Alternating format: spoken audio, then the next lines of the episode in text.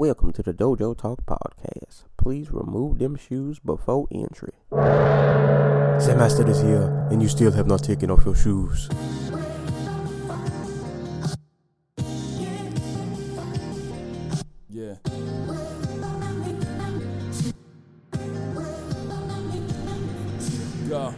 Every day to define man's mission. Look into the sky for divine transmission. Deaf man's vision makes the blind man listen. Eyes on the prize, this is blind ambition. Thank you. Welcome to another edition of the Dojo Talk Podcast. I'm your host, Serial Sensei. We are on episode number 172. As always, you can give this podcast a listen on SoundCloud, YouTube, Spotify, Apple Podcasts, Google Play, wherever you find your podcasts at. We should be there. Give us a look on social media at the Dojo Talk Podcast Facebook page as well as the Instagram page. Send questions to Dojo Talk Podcast at yahoo.com. You can follow me on Twitter and Twitch at Serial Sensei, and you can follow my co-host on Twitter at GC Zeus. And speaking of my co-host, once again for another week, I'm joined with the Anti Cool. What's going on, man? Not much. Just chilling.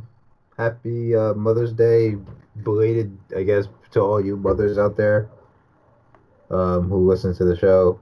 Um, if you forgot and you're now listening to this later, past the day we recorded it, maybe call your mom. Yeah. like, sorry, uh, uh, I forgot. Um, this podcast I was listening to uh, t- reminded me, so you should probably listen to it There you go. because they're pro moms. There you go. That's what we do out here. Happy, happy Mother's Day to all the mothers out there. Hopefully, you have a, a nice, relaxing day, as, as relaxing as one can have in uh, the current climate, Corona life, COVID nineteen life, whatever you want to call it. But happy Mother's Day nonetheless. Um, yeah. So back with uh, another episode. I'm- trying to figure out how I should start this because I, I I don't know if I want to do an announcement on the closing or should I get these resting. Well, you know what? Let me let me get these because I don't like doing these, but I, I want to acknowledge people.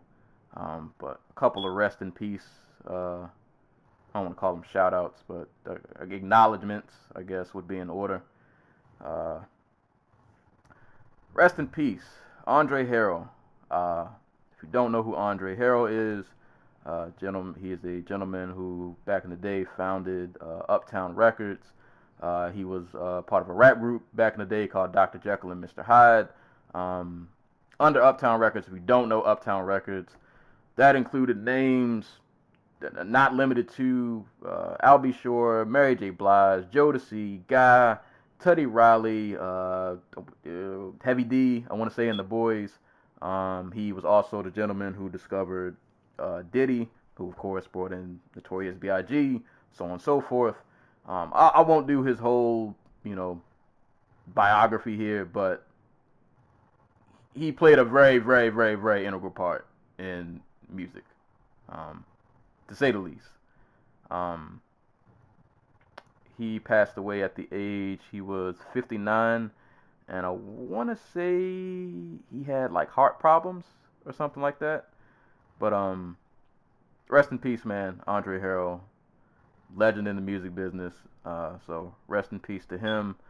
Um, rest in peace to Don Shula, who's the all-time winningest uh, NFL head coach. I don't know the amount of wins he had. I don't have it pulled up in front of me. But he was the coach of the Miami Dolphins back in the day. Um, he is the only coach, and that was the only team to ever have an undefeated season, which I want to say he capped off winning a Super Bowl against the Redskins. Don't quote me on that. I don't have it pulled up. But rest in peace to uh, Don Shula. Uh, rest in peace to Little Richard, who, as of this recording, I want to say passed uh, yesterday. Um, legendary rock and roll pioneer, influenced everybody from the Beatles to to Elton John to, uh, who else? My Jimi Hendrix, uh, James Brown, everybody, all your favorite musicians back in the day were influenced by that man somehow. You might not know it, but they were. Um, so rest in peace to Little Richard. Uh, and lastly, rest in peace to Ahmaud Arbery, the uh, gentleman in Georgia who was unfortunately murdered while he was outside just having a jog. Um, not really going to get into that right now because I don't want to sour my mood too much. But just wanted to uh, acknowledge it. Um, kind of crazy that that happened like back in what like February, and where the gentleman who like gunned him down are just now getting arrested some three months later. But um, yeah, so that that was the thing that happened. So rest in peace to uh, Ahmaud Arbery. Um, that's all I got for the sad stuff. Just wanted to uh, throw it out there. So um, moving on. Uh, before we get started on this episode, um, sorry, it's gonna be a long intro, uh, rambling soliloquy, but um, we joked last week about uh, COVID nineteen just kind of throwing off the schedule. Nobody knows. I, I don't know when, what we're doing with this podcast anymore. When I'm gonna end it, but um, I have decided that this will still indeed end up being the last month, albeit it probably should have been ended right now. but you know, things happened, life happened. Um, I was trying to just move on the fly and just kind of figure out how to move and, and figure things out. So the plan, you guys, just so you know ahead of time, um, as of course today in this episode, uh, we will be talking about UFC 249. Uh, next week, if schedules permit, uh, we're gonna try to get Joey on the podcast, and we will cover we'll half cover these two cards that are coming up this week also. Uh, so we have uh, UFC Fight Night. I don't know what what. Oh yeah, these are all these are all in Florida, right? They're all taking place in the same same spot. I assume so. Yeah, I think I think so. So we got one on the 13th. Uh, that is headlined by Anthony Smith and Glover Teixeira, and then another card uh, a few days later on the 16th, uh, headlined by Alistair Overeem and Walt Harris. Um, so we'll briefly kind of cover those cards. We're not gonna go too in depth. We'll briefly cover those cards, and then we'll. I don't know. It's gonna be the last time we get to have Joey on. And shout out to Stokes. He probably won't be able to be on. He he's got his own things going on, but um, wanted to give him a shout out. But a- after that, we'll we'll recap the cards, and we'll, we'll kind of just we're just gonna shoot from the hip, man. we're just gonna have a little fun, just you know, last time all of us, maybe not the very last time, but probably the last time for a while of us all being able to be on the episode together. So we're gonna recap some cards for a little bit, and then we're probably just gonna kind of shoot the breeze, just you know, we'll we'll figure it out. And then the following week, or possibly the week after, uh, the Anti Cool and I will close out with our very last episode, um, which if if things go accordingly uh, my birthday is on May 27th, and I will release the episode on the day of my birthday, and then that'll be the, the last uh, episode of the Dojo Talk podcast. Um, there are a few fights that will bring me out of retirement, which I guess I'll mention on the last episode.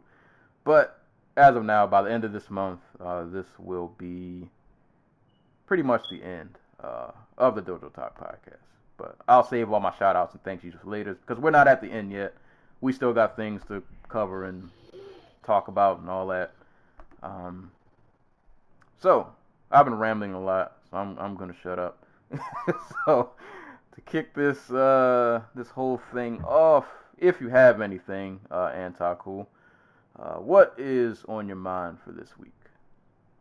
Um, so I have been kept busy by schoolwork and um, work work uh, for the past week or so, so I haven't really been mentally falling down the same quarantine hole everybody else has. So I don't really have any deep thoughts, but I am quite upset this morning because I opened this box of Quest protein bars that are supposed to have four in them, Oh. and there were only three, Mm, and I was very upset. mm. Um, Hey, I, I, outside of that, it's been a pretty good week. I bought an office chair for my room, hey. or, um, so I am no longer hunched over. I'm on my computer doing this podcast. Um, Keep it, keep and I keep also- the posture right. Eh, I mean, I mean, I'm laying back. I don't know if that's correct posture, but I got my feet up. This chair has permanent lean to it because I think I put it up wrong, but I'm fine with that because I'm against the wall.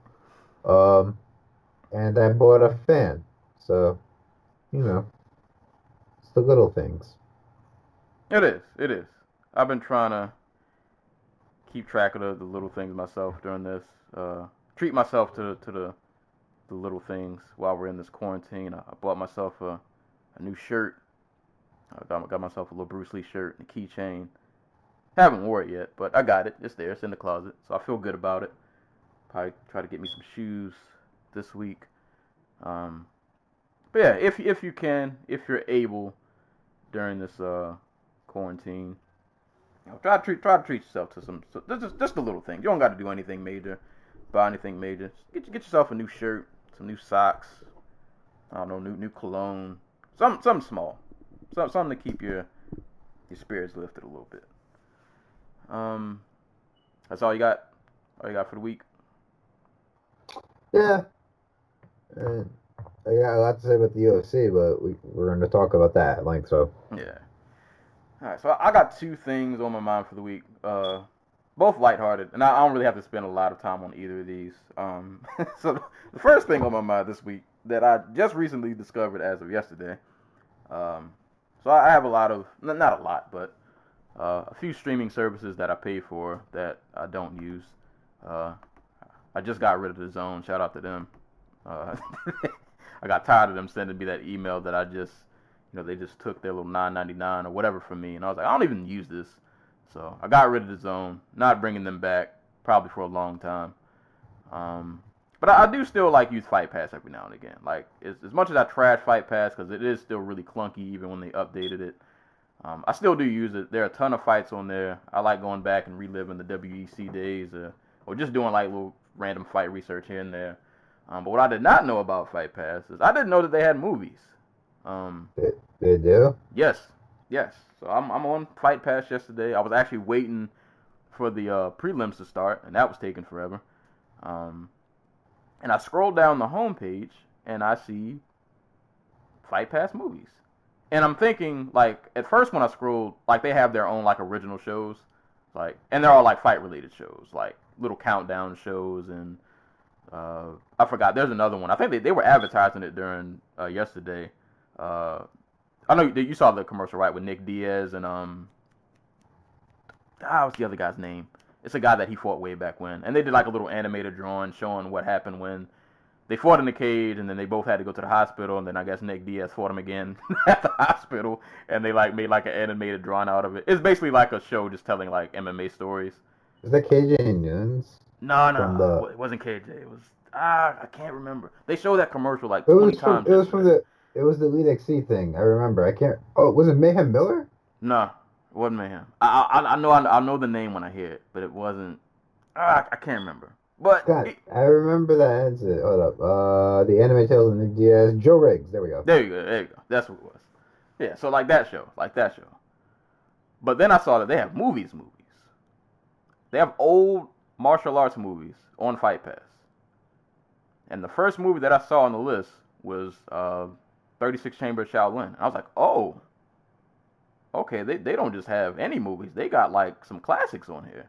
So if you scroll through the Fight Pass like movie library, if you're somebody who enjoys like those really old school martial arts flicks, man, they had uh, 36 Chamber Shaolin, Disciples of the 36 Chamber.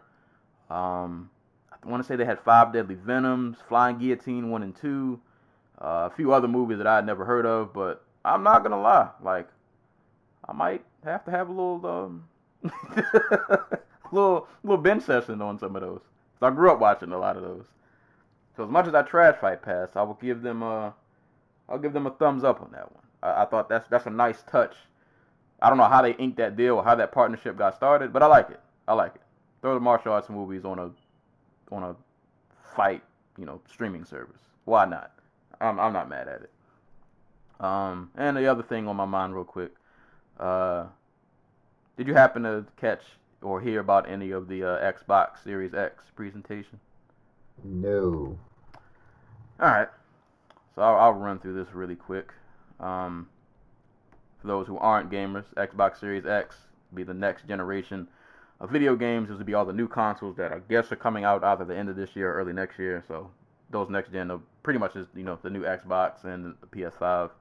Um, I'm not an Xbox guy, but I wanted to watch the presentation anyway just to see like what they had going on, and I, I feel like I was uh, like I was bamboozled.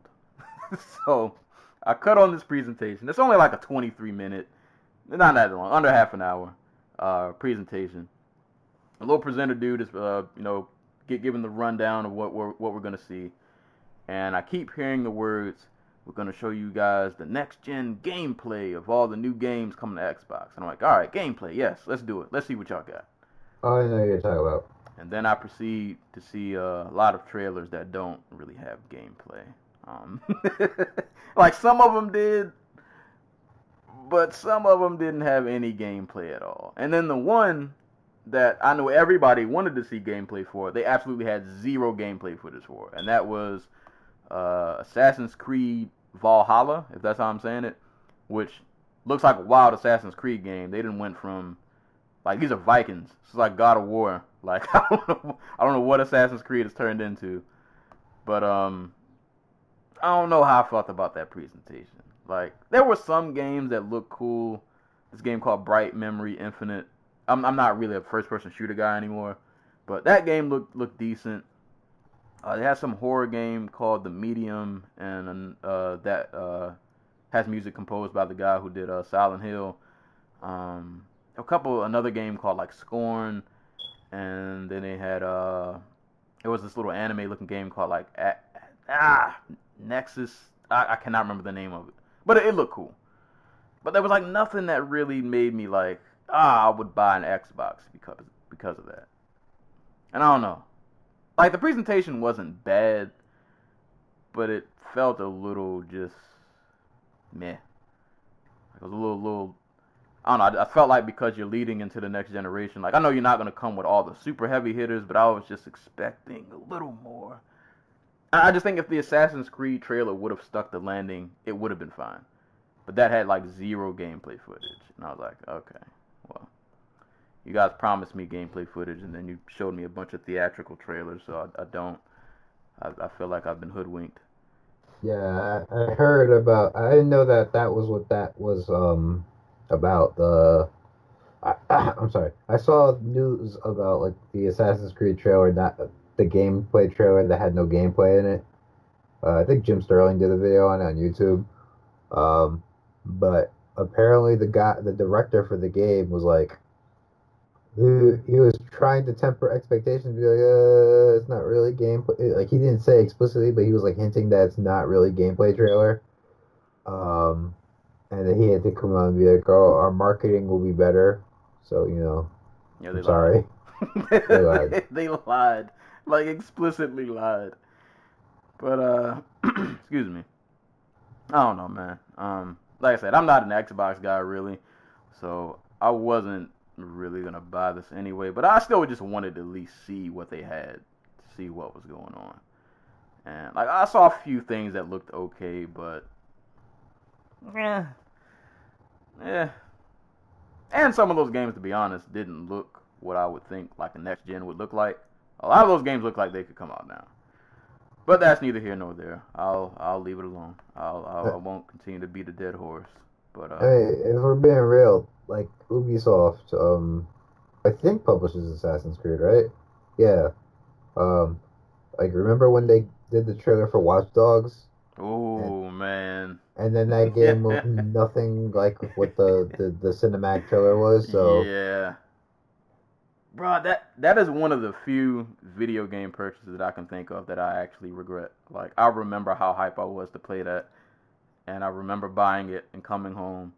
And you know, like when you really want to like something, like you try to like it, and it's like this is trash. And yeah, yeah, no bueno. No, no bueno. Part three looks interesting, but I'm skeptical because of what part one did to me, and I never played two. They said two got better, but yeah, I, I don't know. Two was like a legitimately good game. Yeah, see, I never, I never went back to play two. One, one burned me too bad, and I, I felt betrayed. But we'll see. I got I got hope for three. Three three looks promising if they pull it off right. Um, so we'll we'll see. But that's that was just my little spiel of. Uh, oh, and I'll, I'll give a. Well, you know what? I'll I'll save that for shoutouts because I don't have a shout out. Um, so I'll hold my final thought. But yeah, that's all I got for what's on my mind this week. No, nothing, nothing too crazy. Life's been uh, life's been okay. I'm getting by, getting by. Find, finding little things to keep me entertained uh, during this quarantine and all that. So, moving on to uh, news and notes, which I, I didn't really uh write a lot. Like me, me and you talked beforehand of this recording. Just lately, I've been feeling really detached from like the world of sports. like certain things, just I see it, and it's kind of one ear and out the other, and I'm I'm just not. I'm just it's not hitting like it normally does. Like even this card, which we'll get to later, I just wasn't. I enjoyed it. Like I had a good time watching, watching most of it, minus a few fights here and there that we'll probably get to. But it just didn't. I don't know.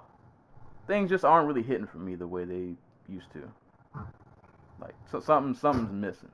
I don't even know if it's just because of the quarantine or if it's something else, but I just don't find myself getting as excited about a lot of these fights as I was before. But to keep it rolling, or did you want to uh, head this off since we both talked about it for uh, news and notes? Um, the uh, the waiver situation. yeah. So um, this is like so. This was been a known thing uh, for like a while now. Um, that um, the, the the UFC was gonna have fighters sign waivers in regards to um, you know fighting during this pandemic. Um, I think it was Fight Opinion. Um, I don't remember the dude's actual name, but that's what he is on Twitter. Um, and his website. Um, really good dude about the business. If you want to know more about the business of MMA, um, he he was talking about this weeks ago. Like, okay, the UFC is going to run this card in Jacksonville. Are they going to have them sign like worker waivers so that they can't get sued in case somebody catches it? Um, and who's going to be like subject to that? This, that, and the third. Um, are they going to like because um, you know that, that's the thing. Like for independent contractors, like and for like low end wage earners, uh, like um like for example, Amazon had uh, uh, AstroTurfs. Well, they pay employees or fake employees to go on Twitter and pretend to be like happy about working at Amazon. You know what I mean? Hmm. So like, th- this is like continuing in that trend. So the UFC had fighters sign waivers that basically penalized them for criticizing any part of the company's health and safety protocols during fight week. Mm. Um, and um, so we uh, like, I, everybody knew this was a thing. Nobody knew the specifics, but it kind of broke earlier in the day. Um, because Stephen Espinoza, um, president of Showtime Sports, um, came out on Twitter and was like, uh, I actually have the tweet right in front of me. It's because they were required to sign a document which says that they can lose their whole purse and bonuses if they want say anything negative about the COVID protocols. Immediately after, so uh, during the card, the story broke on Yahoo Sports. Um,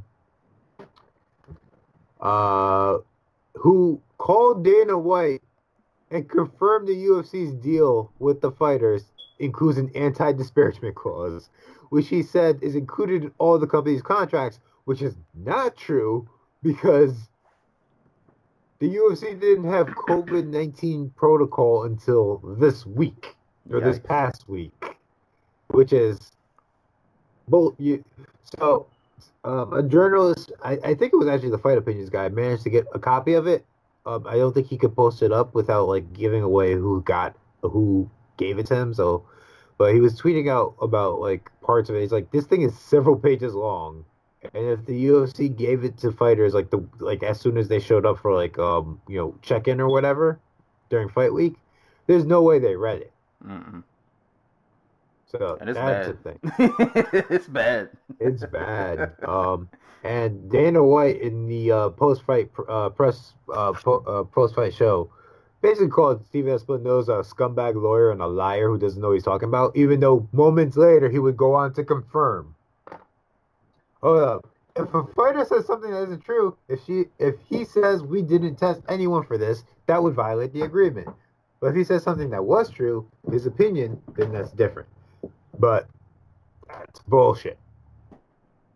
Uh, oh, they have parts of it here. If a participant is a fighter and the participant hereby acknowledges and agrees that in uh, that in the event that the participant the participant breaches this paragraph seven, the company may revoke all or any part of any prize monies and awards won by the participant in connection with the activities, including but not limited to purses with win bonuses, other fight related bonuses, and event merchandise based royalties.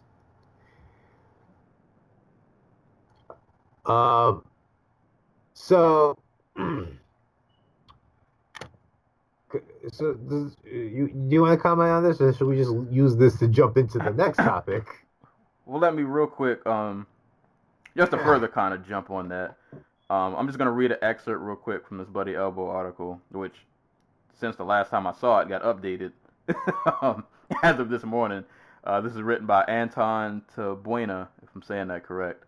Um, so this is in regard to what we just talked about, the waiver. And it states initially discussed by the New York Times and Yahoo Sports, the waiver, uh, as the Antaku said, allows the UFC to revoke purses, win bonuses, and other fight-related bonuses and event-based merchandise royalties if any of the fighters criticize the promotion's precautions, whether relating to COVID-19 or otherwise. ESPN has also now followed up, revealing that those asked to sign the waivers aren't just fighters, according to the outlet. Participants, as defined and encompassed in the document, includes everyone involved in the fight card and, and including media in attendance. As the report notes, the waiver includes the assumption of risk for participants if they test positive for the coronavirus and releases the UFC from any responsibility in case of infection. Uh, goes on to state a couple more about the clause of risk. Uh, yeah, so as previously reported, if fighters, staff, and even media, where people are supposed to get news and information from, aren't happy with any of the health protocols, they will have waived their right to speak about it. If any of them contracts COVID 19, they also can't sue the UFC for it. Which, yeah, as the next paragraph of this article pretty much goes right into the next topic, which I'll let you head off. So, um, I, I feel like we should also. I think you mentioned it, but like, it was not just fighters; it was staffers, media, per, um, and media. So, if you are at this show and you sign this waiver, Yeah, if you if you were in the building you are nothing but public relations for the UFC, and you're not getting Yeah. paid for it. So, from from the media to the janitor to yeah, if you you were in the building, you couldn't say anything. yeah, so you're not a real journalist anymore. So, I, I'll make the rules. That's just how it goes. Um, so a fighter did pe- test positive this week. Um, Jacare Souza, the guy who I think the last time we were uh, on the show, we talked about how he was training in his garage with like three of his buddies um, for this card because his gym was closed. Um, who does not live too too far. He's in Florida now, um, if I'm remembering correctly. But he tested positive on Friday. Apparently, uh, the UFC did a swab test, an uh, antibody test, and an antigen test on Wednesday, and all those came back negative, and um, they tested him again on Friday, and ended up being positive. Um, so John Gray showed up to fight week and immediately told the UFC that he had been in contact with somebody uh, close in the family who had been, you know, um, uh, who had contracted COVID nineteen. Uh, they the UFC claims they immediately put him in isolation for a few days. Uh, if you watch the weigh-ins on Friday, you'll see that um, he is standing pretty far apart from Uriah Hall, who is also wearing a mask. I'm assuming they told Hall. I, I, I don't have like confirmation on that because I don't think any other fighter showed up with a mask. Um, maybe Greg Hardy did. I, I I think one of the heavyweights did. I don't remember who. Um, but um, you know uh, that um, they they claim that they had Jacare in isolation until Friday, um, which is wild because if you go uh, because uh, Danny Segura of I want to say it's MMAfighting.com um, tweeted out that Jacare had posted a video of him hanging out in the back in the hotel lobby with uh with Jacare and the and all of his cornermen, two of which also contra- uh, ended up having uh, coronavirus. Um, so that's three people, and then they're all in the back, and they're all just hanging out together. Um, uh, uh, uh, to, to his credit, Jack Jacare is wearing a mask in the video, but you know who knows? He's touching his face. Um, did he remove the mask at any point? Um, blah blah blah. This then the third. Um, and then the, the, um, and when they came out that uh, Jacare and his cornerman had the coronavirus, um, Dana White proceeded to pat himself on the back and say, "Yeah, we expected somebody to show up with it," which is some ridiculous goalpost moving if I've ever seen it. Um, because like you can claim that Jack Jacare was in isolation, but like this dude had to make weight on Friday, right? Yep. He had to eat, so he had to train. Uh, he had to. It, there's no way he was just in his hotel room for two days straight. So, what facilities did he use? Did he use the elevator? Did he eat breakfast downstairs? Did he go out shopping? Did he interact at all with any of the hotel staff? Did they alert the Did they alert the hotel that he was staying in that he might have the disease? Right. And then you got to extend that to his cornerman. Like, Like, they, yeah, they Who- knew who- that Jacare came in contact with somebody. Did they isolate his cornermen? yeah, who did Or they come they- in contact with? Who Or were they just like wilding out in Jacksonville? Because like we like they're in the video, we see them like just you know they're arm in arm with like jo- uh Werdum's cornermen.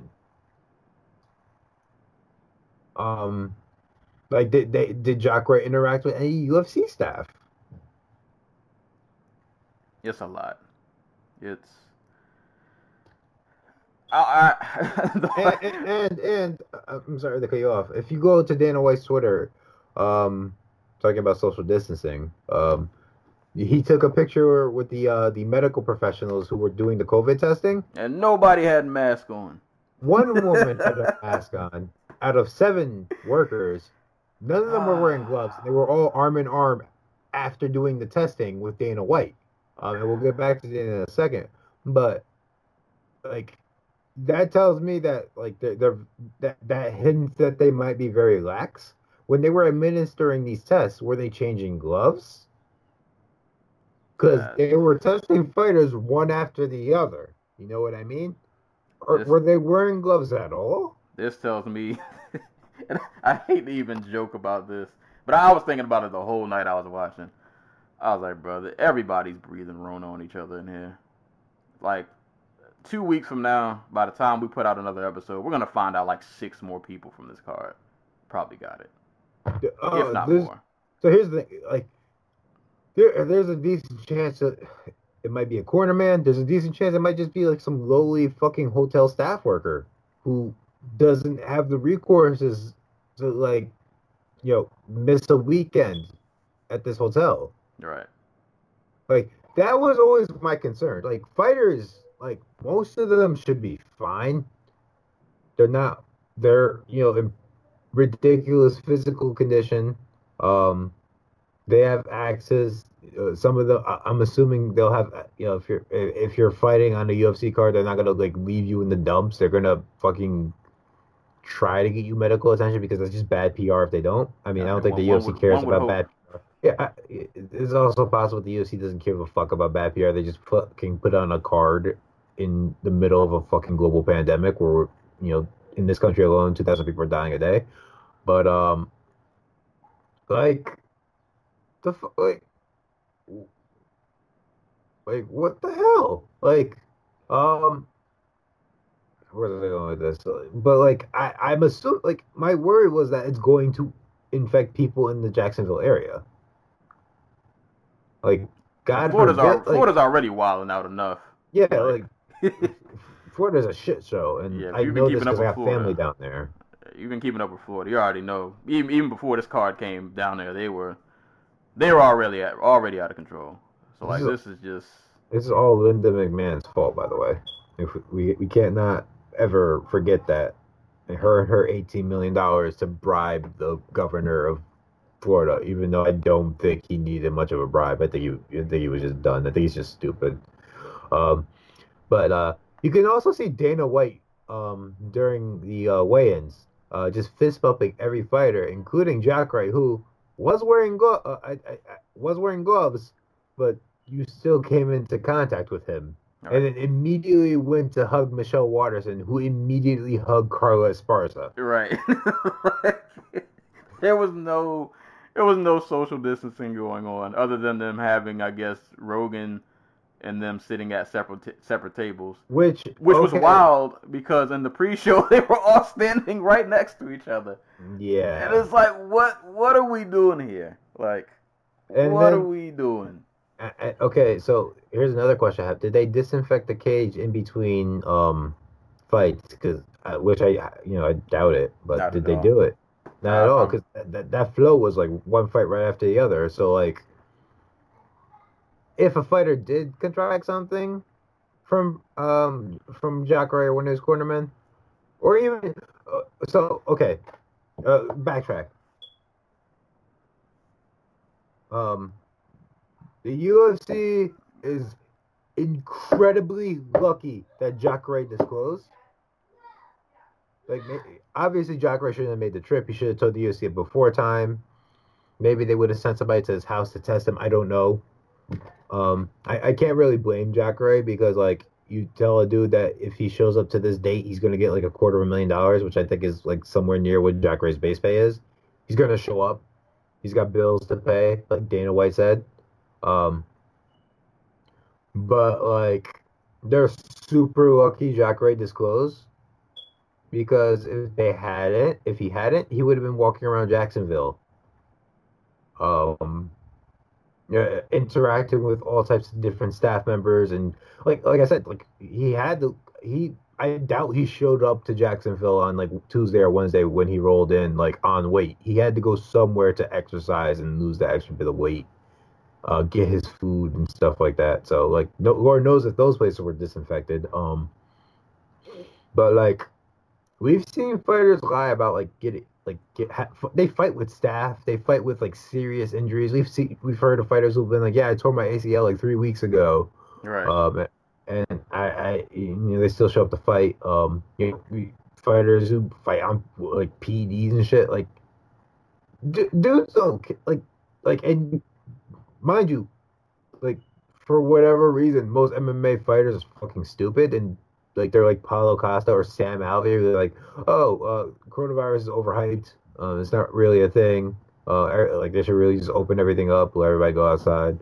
Um, so yeah, the, you have you have a confluence of people uh, who are like, oh, uh, I really need the fight to make ends meet, or I I'll, I'm, I'll fight anybody, anywhere, anytime, and oh, this isn't a big deal. I don't have to report it.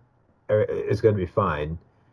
It's just like, oh, shit, this might be a bad thing. Having twenty something of these people show up actually 70 something of these people show up to an event um where they have to travel to get there because you know they're going to lie to make it to fight night so they're really lucky that Jacare disclosed like And incredibly lucky and, and they still, still- fucked it up Yeah, I'm gonna say and that's the that's the bad part. It's still terrible, and the worst part is, yeah, like you said, a lot of these fighters might, if they get it, and I, I wouldn't wish that on anybody. I hope if anybody gets it, I hope they, they make it out okay. And like I said, most of them, I, I would hope, in in probably much better physical condition than most of us, than the average person, considering they're athletes. So you would like to think that they'd be able to pull through this, but we still don't know if some of these guys have any underlying health conditions like asthma we, we know we know Greg Hardy has asthma. He's walking around here fist bumping people. Who knows who else in that building might have had some underlying health condition that, that none of us know about. Like it's like they you, the fighter you might make it out okay, but the next person that you might pass it to, they might not be so okay. And it's, uh, uh, I don't know, man. Like, and I know there's somebody saying, well, like, if you guys feel that way, then why did you watch the card? Listen, man. Whether or not I watch this card, it's not gonna change the fact that this this, this happened anyway. Like, whatever. I mean, pay for it. Yeah, like what what do you want me to do? Like I want people I just want people to be okay.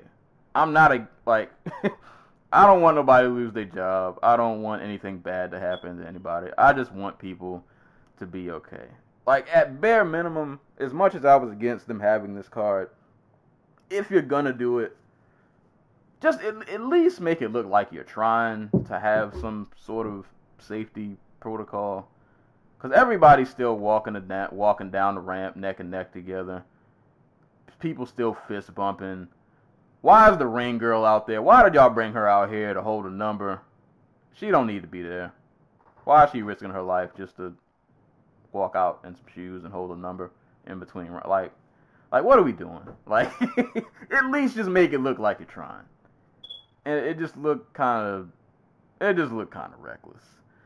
But I hope everybody's okay, man. Uh, prayers to Jacare. I, I hope he's okay.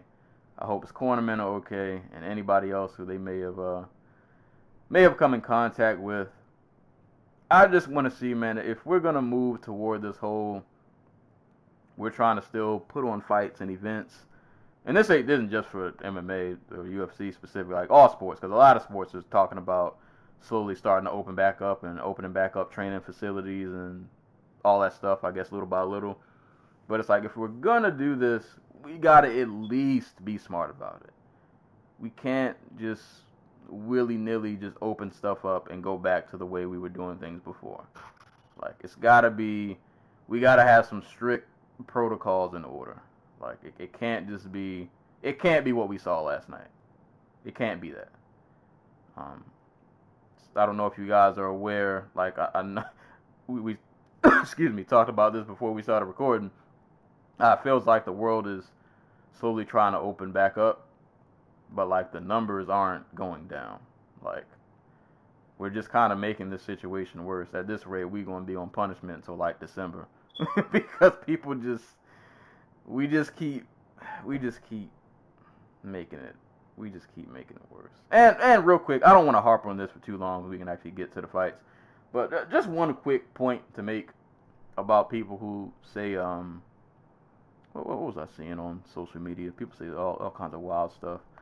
Like, what's the difference between the UFC trying to hold a safe sporting event and you uh, going to a crowded grocery store? Um, you need grocery. You yeah, need let's. live? Yes, let's let's let's let's pump our brakes here, buddy. Um, yes, is gro- going to the grocery store a risk when you go? Yes, it is. Because there are people in the grocery store who I, I saw it the other day. People in the grocery store wearing the mask all kinds of ways, hanging from the nose, not wearing it properly. Is the grocery store a risk? Yes, it is. But you need food. Like that that is an essential thing. I need food. But to keep in context, for one, food is way more essential than any event, sporting event that needs to be held. Two, when I'm going to the grocery store, this is a simple point A to B trip.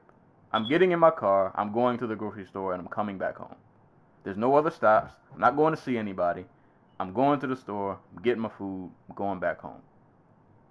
When you go to a fight, you gotta drive to the airport. You gotta fly or travel some kind of way. You got to check into a hotel. You're around a bunch of people. Then you got to go to the arena and the venue. That's more people. And then you got to, you know, you're in a lock. Like it's, you come in contact with so much. It's it's so much more of an unnecessary risk. At least with the grocery store, I'm going there and going back. I'm not going to touch hands and be around a whole bunch of people. I'm going to fulfill a necessity that I need to survive, and then I'm going back home. So Mhm. no, I'm sorry. That argument doesn't make sense. You don't need these fights. I need food. We need food. You need food. You need to eat. We all need to eat. We don't need to watch people you know, th- this isn't a necessity. In a perfect world, which it should be, and this is a whole nother point, they should have just paid these dudes, just just sent them home like Bellator did. Like, And again, the UFC can totally afford that. Like, yes, don't, that's the don't, other don't thing, let Dana like- White bullshit about like, oh, I got like the me is full of pussies. I got people depending on me. It's like, motherfucker, if you had people depending on you, you'd pay your fighters better so they could stay the fuck home. Yeah, like bro, you. And if you if you're Oh, telling uh- me that a billion dollar company can't afford to pay their fighters, somebody needs to get fired because the the, the, the money is looking real funny if you can't afford that and you bring in that much revenue. Somebody's ch- checks are missing or something. Something's going wrong. Somebody gotta get fired then if that's the real case. I hate to keep coming back to this, but like, it, it just shows how fucked are like, uh, like the, the the the system in which this is because like these fighters have to do this because like they still have mortgages to pay, but like all everything's closed. Like, it's Yeah, it, so fucking stupid. it's a it's a it's a microcosm of like the country at large. It's not really even just a UFC problem. It's Yeah. in, in that regard, I'm I can't even really like be mad at the fighters. Oh yeah, like, you, like, you gotta they, they gotta exist. yeah. I still gotta live. I still There's no And, like- safety net for them or any of us, really. Like, right. Yeah, I mean, like certain companies are like you know letting you defer payments and whatever, whatever. But you all know that's that's gonna come back on the back end at some point. They're not just going. you're not just gonna get a sympathy waiver. Like they're gonna come back for that money at some point. And then you got you know, God forbid you got a, a trash landlord. Like it's it's a lot to deal with. It's a lot to deal with. So in that regard, I can't even be mad at the fighters because people are just we got to work within the system that we're in, and the system's trash. It's if you haven't realized that by now, you're either really privileged or you're just not really paying attention. Like Corona has really shown that this system is not built to handle a real like real stress. yeah, like think of how like, and I don't want to harp on this. So we this this go into a whole nother topic, but just look at how fast everything crumbled. Like, what Corona got here in what like what like February? February, and it really hit in March. Yeah, came around February, really hit in like or that first and second week of March, and not even a week after that, like everything shut down that quick. And we're lucky, as bad as Corona is, we're lucky that this isn't some like a a a, a, a virus that's like more fatal, I guess. Like if I I don't want to say this isn't a real pandemic, but you, you know what I'm talking about. Like if it was like a movie thing, like if it was if it was a virus that was just out here just dropping people, like like there's there's a slim chance that you're gonna live. Like ain't no oh if you're healthy you'll you'll be okay. Like nah, uh, the virus is really just wiping people out. Like bro, we'd have been out of here. Like everything crashed just that quick. But you know what? That's neither here nor there, man. It's I hope everybody's uh, safe. I hope everybody on that card, from the fighters to the announcers to the workers to the people at the hotel to everybody who had anything to do with putting this together. I hope y'all are okay, and I, I hope hope hope your health stays intact. Um, man, that was kind of heavy. It's a, it's a fucking heavy ass subject. yeah, yeah, yeah. It, it's why everybody's been like so. Well, not everybody, because again, like it, I've and fuck, uh, fuck all the MMA fans out there blaming the media for reporting the news. Like what? Like what the hell is wrong with you people? I can't remember who posted it on Twitter, but they were saying like, we always knew that MMA fans were trash, but like, this really, really kicked it up to another level, and we're realizing how trash a lot of these fans are. Right. Same to same to people. Same to fighters. Same to like fuck Ben Askren. Fuck um God the the Italian dude. Um, the Marvin Vettori, who was I didn't know he bitching about like I didn't yeah, know he said anything. I know. Askren's been out here wilding out. Yeah, every every time I see Askren, he I might have to block him. He, he's getting a little he's getting a little much, a little much. But you, you like, do these people really think that like the the, the Bloody Elbow or MMA fighting or fucking the low kick uh, site really just wants to fucking get cards for canceled? Because like you know, it's not like they make their money on this shit. Like,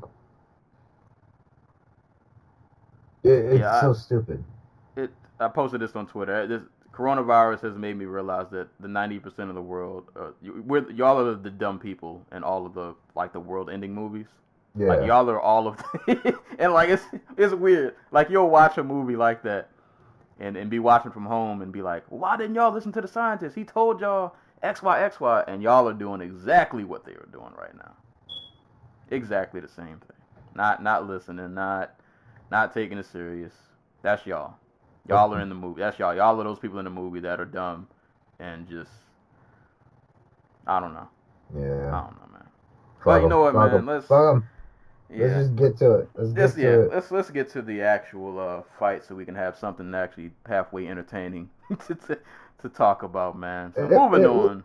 It was, in all fairness, a very entertaining card, and It it, was. was. booked to be one. It, Yeah. it had a lot of really good matchups. Um, Outside of two, o- outside of two, and one wasn't. One was good on paper, but like, what? two, two, two and a quarter. Yeah. yeah, one that was good on paper but didn't, you know. Yeah, we, we'll we'll get to it. Yeah, we'll we'll get to it. But moving on, man, to the actual fights and, and fisticuffs that happened. UFC 249 went down in Jacksonville, Florida. Uh, this this card went through a lot, a lot of switcheroos and just a lot was going on. But what we ended up landing on was a card headlined by Justin Gaethje and Tony Ferguson for the interim lightweight title. Also had Henry Cejudo and uh, Dominick Cruz for the bantamweight title. But we're going to start from the top. Uh, Justin Gaethje versus Tony Ferguson for the interim lightweight title. So we uh, came on here, see last week or week before, I don't remember. Did our uh, our prediction episode. hmm I'm gonna have to eat crow for a lot of these fights. Not not a lot, but some of the, the, the main ones that I actually like was somewhat invested in, I got wrong. Um, and that includes this main event. Um, so in in in my prediction in the episode we did, um, I didn't have much of a rhyme or reason for picking Ferguson, other than I really need to see this Khabib fight and I was like, you know what, Tony's gonna find a way to out crazy Gaethje, and uh, let me be the first to tell you that that did not happen. Uh, that did not happen at all. Um, just Justin Gaethje has slowly evolved from like a complete, like just psychopath of a fighter to still being a psychopath, but he's now like a calculated psychopath, which is even more dangerous. Like the man, the longer this fight went on, the more I realized, like, oh, Tony, this isn't a good matchup for you because one, Gaethje has shown within like his last probably about two to three, maybe even three to four fights. He's a lot more measured now. He he's taking his time. He's picking his shots, but he's still like absurdly violent. So you can either fight the fight at two paces. You can either try to go all out, which against him is never a good idea because we've seen we saw how he was back in WSOF. We saw how he was in his early UFC days. The man can just go. If you want to crack for 25 minutes, he can just go. And one of y'all is going to die. Or you can try to fight at a measured pace, which we saw in this fight. He's going to box your face off. Because for all of the craziness that he is, he still has like very good technique. Like he had good head movement in this fight. He hit I wish I could have counted the amount of times that he caught Tony with that right hand. like he he was blasting Tony with that right hand over and over and over again. Chopped him down with leg kicks. Um, in addition to being tough himself, you know, Tony caught him with some some good shots at the end of the. I think that was the second when he caught him with the uppercut and dropped Yeah. him. You know, Yeah. Tony, yeah, Tony had like that one moment. I was like, all right, Tony, there we go, some momentum, and then that didn't mean anything. Well, Like, got right back up, and I'm like, okay, he's not hurt. Hurt. He's just he he, he just got like drops. yeah, like he, he caught, a, he got caught with a good one. He got caught with a good one, but he was still, But like he a was still punch that should have knocked him out, if we're being honest. Yeah, Because like his head, his eyes went like straight up. Um, but like he, he just got up like it was like all right, that happened. Yeah, and came back and just to, this. This is the first time I think Tony's met a guy who was just as wild as he is, and was just as tough as he was, and it was crazy watching Gaethje just put on this clinic. I'm like, bro. I mean, like Tony isn't undefeated, so we've seen him lose fights before, but We've seen him lose one fight in the UFC before.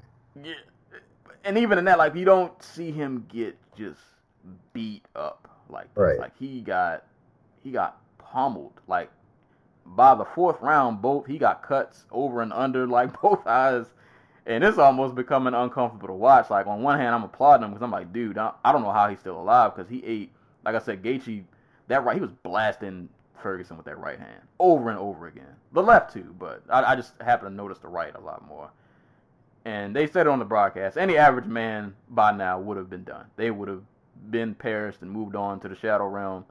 And To- Tony got, he took like four shots, maybe five in that fight that should have killed him, and he somehow finding ways to survive. But he was just, Gaethje put a he put a clinic on him. It, it was, it was wild to watch, man. He really put a clinic on him, and that that finishing sequence which was literally just a jab that started it off. Like Tony's face is completely just busted up, and Gaethje jabs him, and Ferguson just has he did like this just step back, like oh, like what was that that just hit me, and then he caught like another jab, and then Herb Dean stepped in, like all right, bro, it's you've had enough, and Yeah. it was just I I have no words. I have no words. If we're being honest, Tony's team probably should have pulled him after the fourth round. Yeah, Um, yeah. dude, dude just looked flat. Um, yeah, um, I I picked Gaethje um, heading into this one mostly because I just try I, I I trust him more in a firefight because we've seen um, Tony in basically every single one of his fights um, as of late. In that's that's in, become increasingly rare as uh injuries and uh you know ha- have really sidelined him and like um have um yeah have, have put him on the shelf. Like he's only fought once a year for the past like four or five years. Um, but I I didn't trust Tony Ferguson at 36 to get up from uh a firefight with Justin Gaethje. Like I trusted Justin Gaethje more to get up than I did Tony. Um, and uh, I, I got completely wrong because they the plan was never to get into a firefight. Um, we, we saw this in the the Don Cerrone fight for Gaethje where he was just like, oh, I'm being on the outside, um, I'm moving around a bit, and then I'm gonna jump in with uh with some power shots. Um, and he did less jumping in here and more uh countering. He's always been a good counter puncher, but it was always like the type of countering where he's coming forward. Um, he gets hit with like a two, he slips underneath the hook and then counters back with like three or four shots. Like that's the type of countering I'm used to seeing from Justin Gaethje. Here it was like Tony Ferguson would throw a jab, and Gaethje would just uh, he'd parry. He'd either parry it and counter with a hook, or duck under and counter with a hook, or um, uh, um, like he he like one one of the things I've noticed. Um, I, I've been watching a lot of videos, uh, uh, boxing videos about like hip movement, right? So like you, you you slip punches and you throw punches from the hip. It's the same exact movement. You fold at the hip. Uh, if you want to get on the front foot, you fold your hip forward. If you want to get on your back foot, you fold your hip to the back, um, while, turning your torso.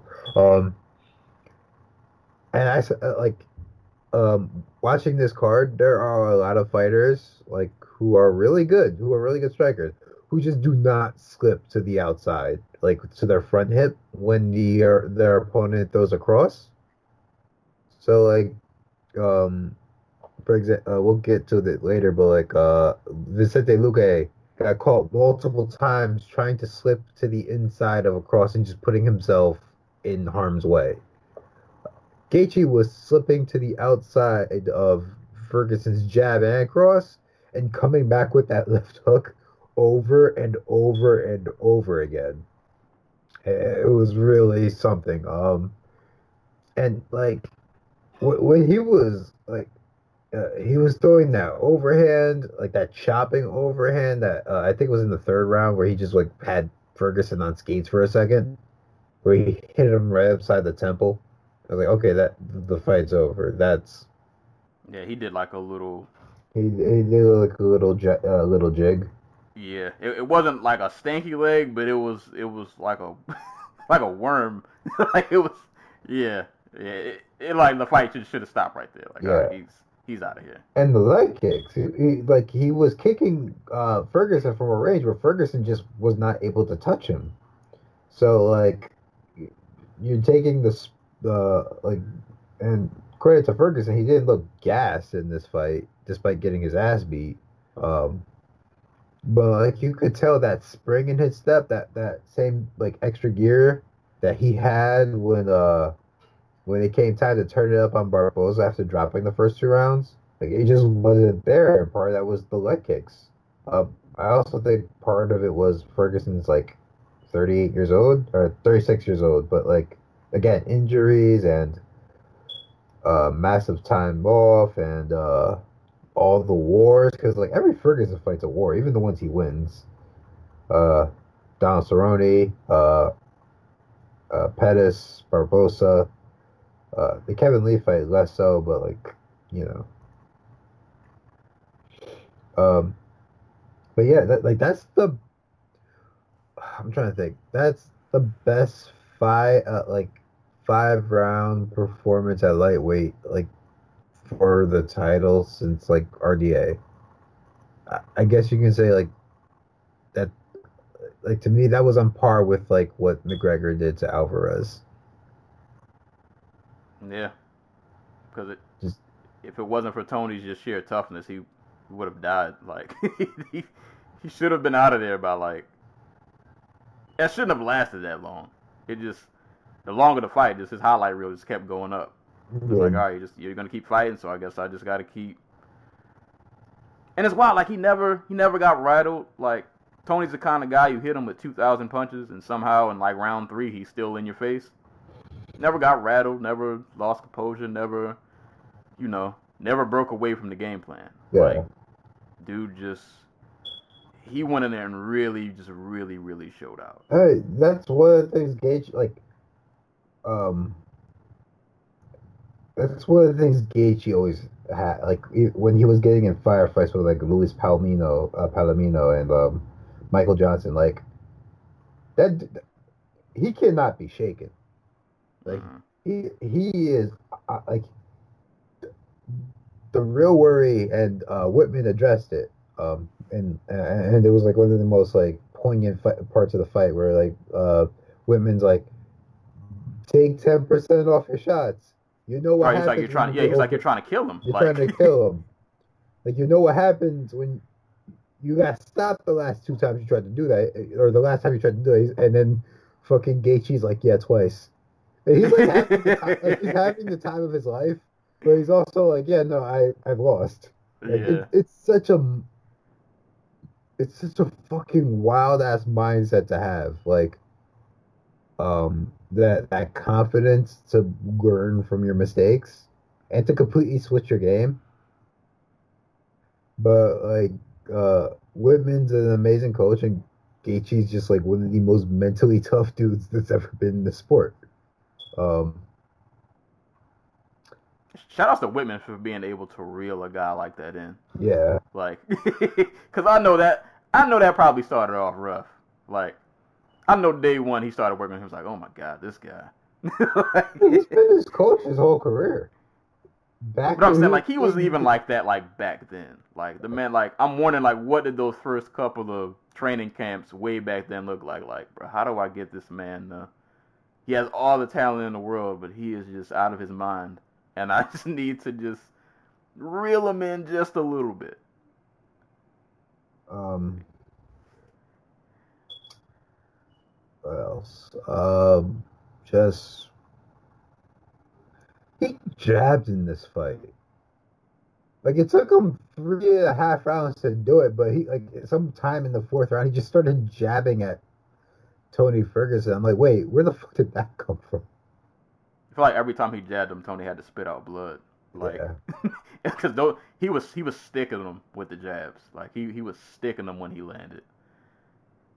Right, it, it, it is wild, man. Never seen Tony take that kind of uh that kind of a beatdown. And it wasn't even like one of those fights where you're like, oh, well, he might have won round three. Like, no, he, he didn't. Like, he, the only round that I could see anybody giving him is the second one because the one. knockdown. But even then, he was losing that round up to that moment.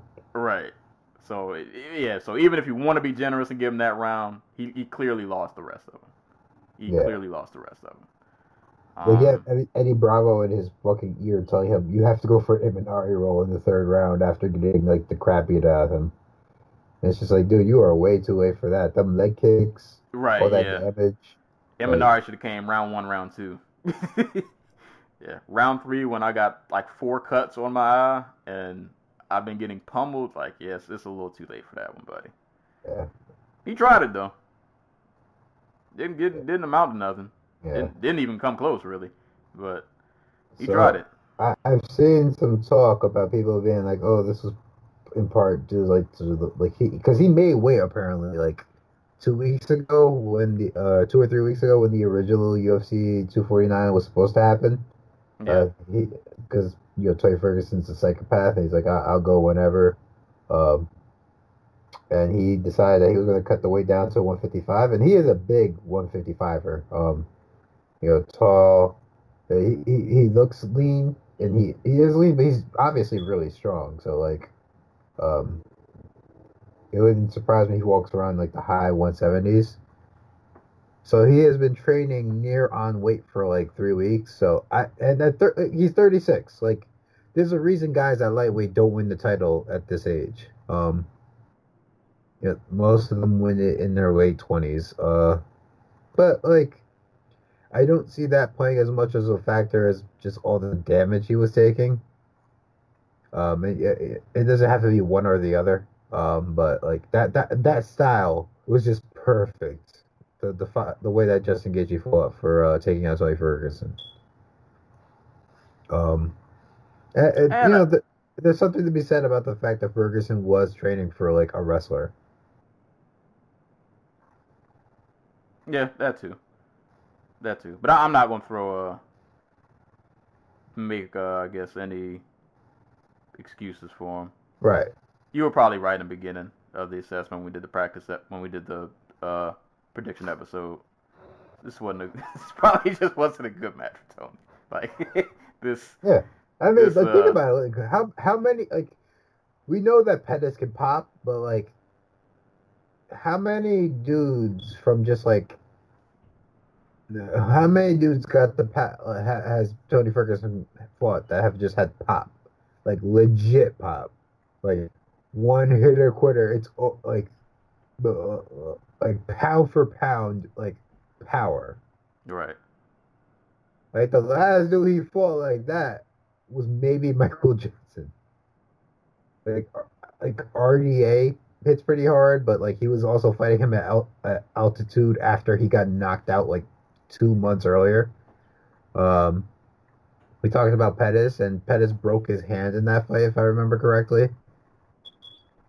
Um, and uh, also Pettis cannot pivot for his life, so he was just fighting like backwards that entire fight, or for long stretches of that fight. Um, like Donald Cerrone can hit, like Donald Cerrone can rock people, but like he is not like he's not Justin Gaethje. Yeah. And and Justin has it in both hands, so like like Justin Gaethje has that like Gennady Golovkin type power, where like he just looks like he's hitting somebody with a brick.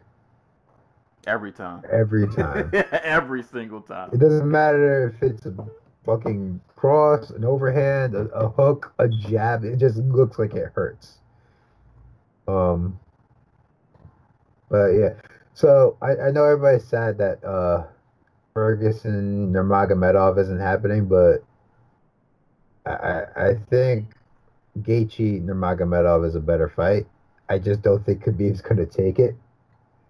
Um, I think he might retire. To be honest with you, like he has all the money in the world. Nah, he Um, better not. He better not dodge this smoke.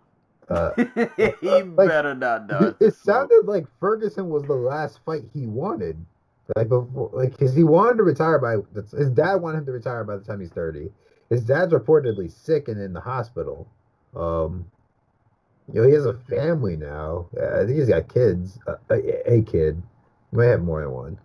Um, and he's wildly popular in his home country and home region. So like, would you want to fight Justin Gaethje? I mean, I don't think anybody. Uh, well, probably Tony because he's wild, but everybody else, I don't think any of us want to fight Justin Gaethje. It's not a phone call you really look forward to.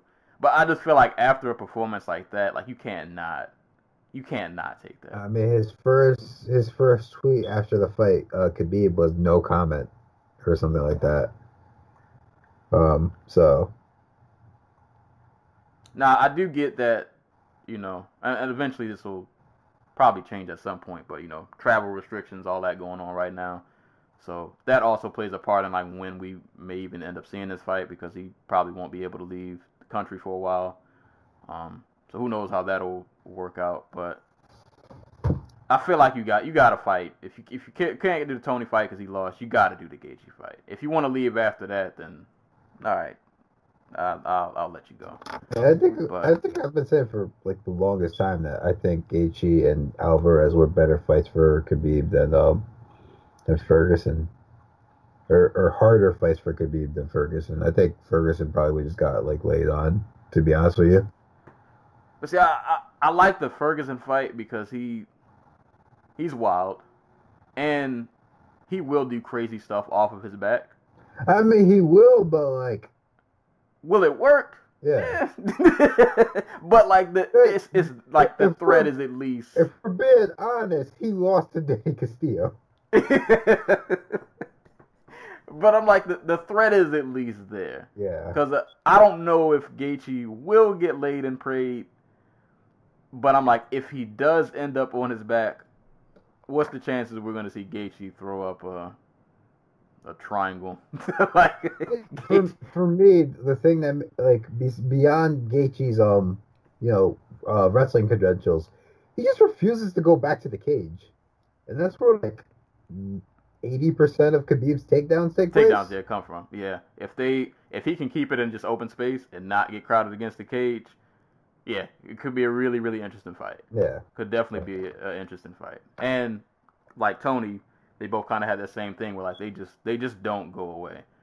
So I don't see even if let's say Khabib round one somehow like takes him down and holds him down, I don't see Gaethje faltering or like losing confidence over the fight. Like he's still gonna keep going.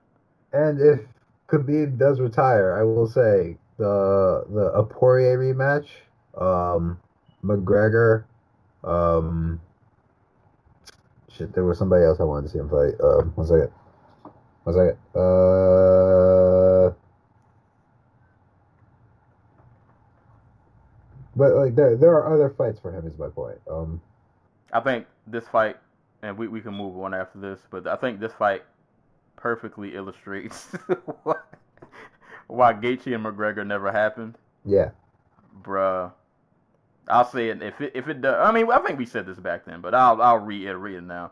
If Gaethje and McGregor, McGregor ever happens, unless it happens when Gaethje's like 40 and his chin's cracked, uh, Gaethje's gonna smoke that man's boots.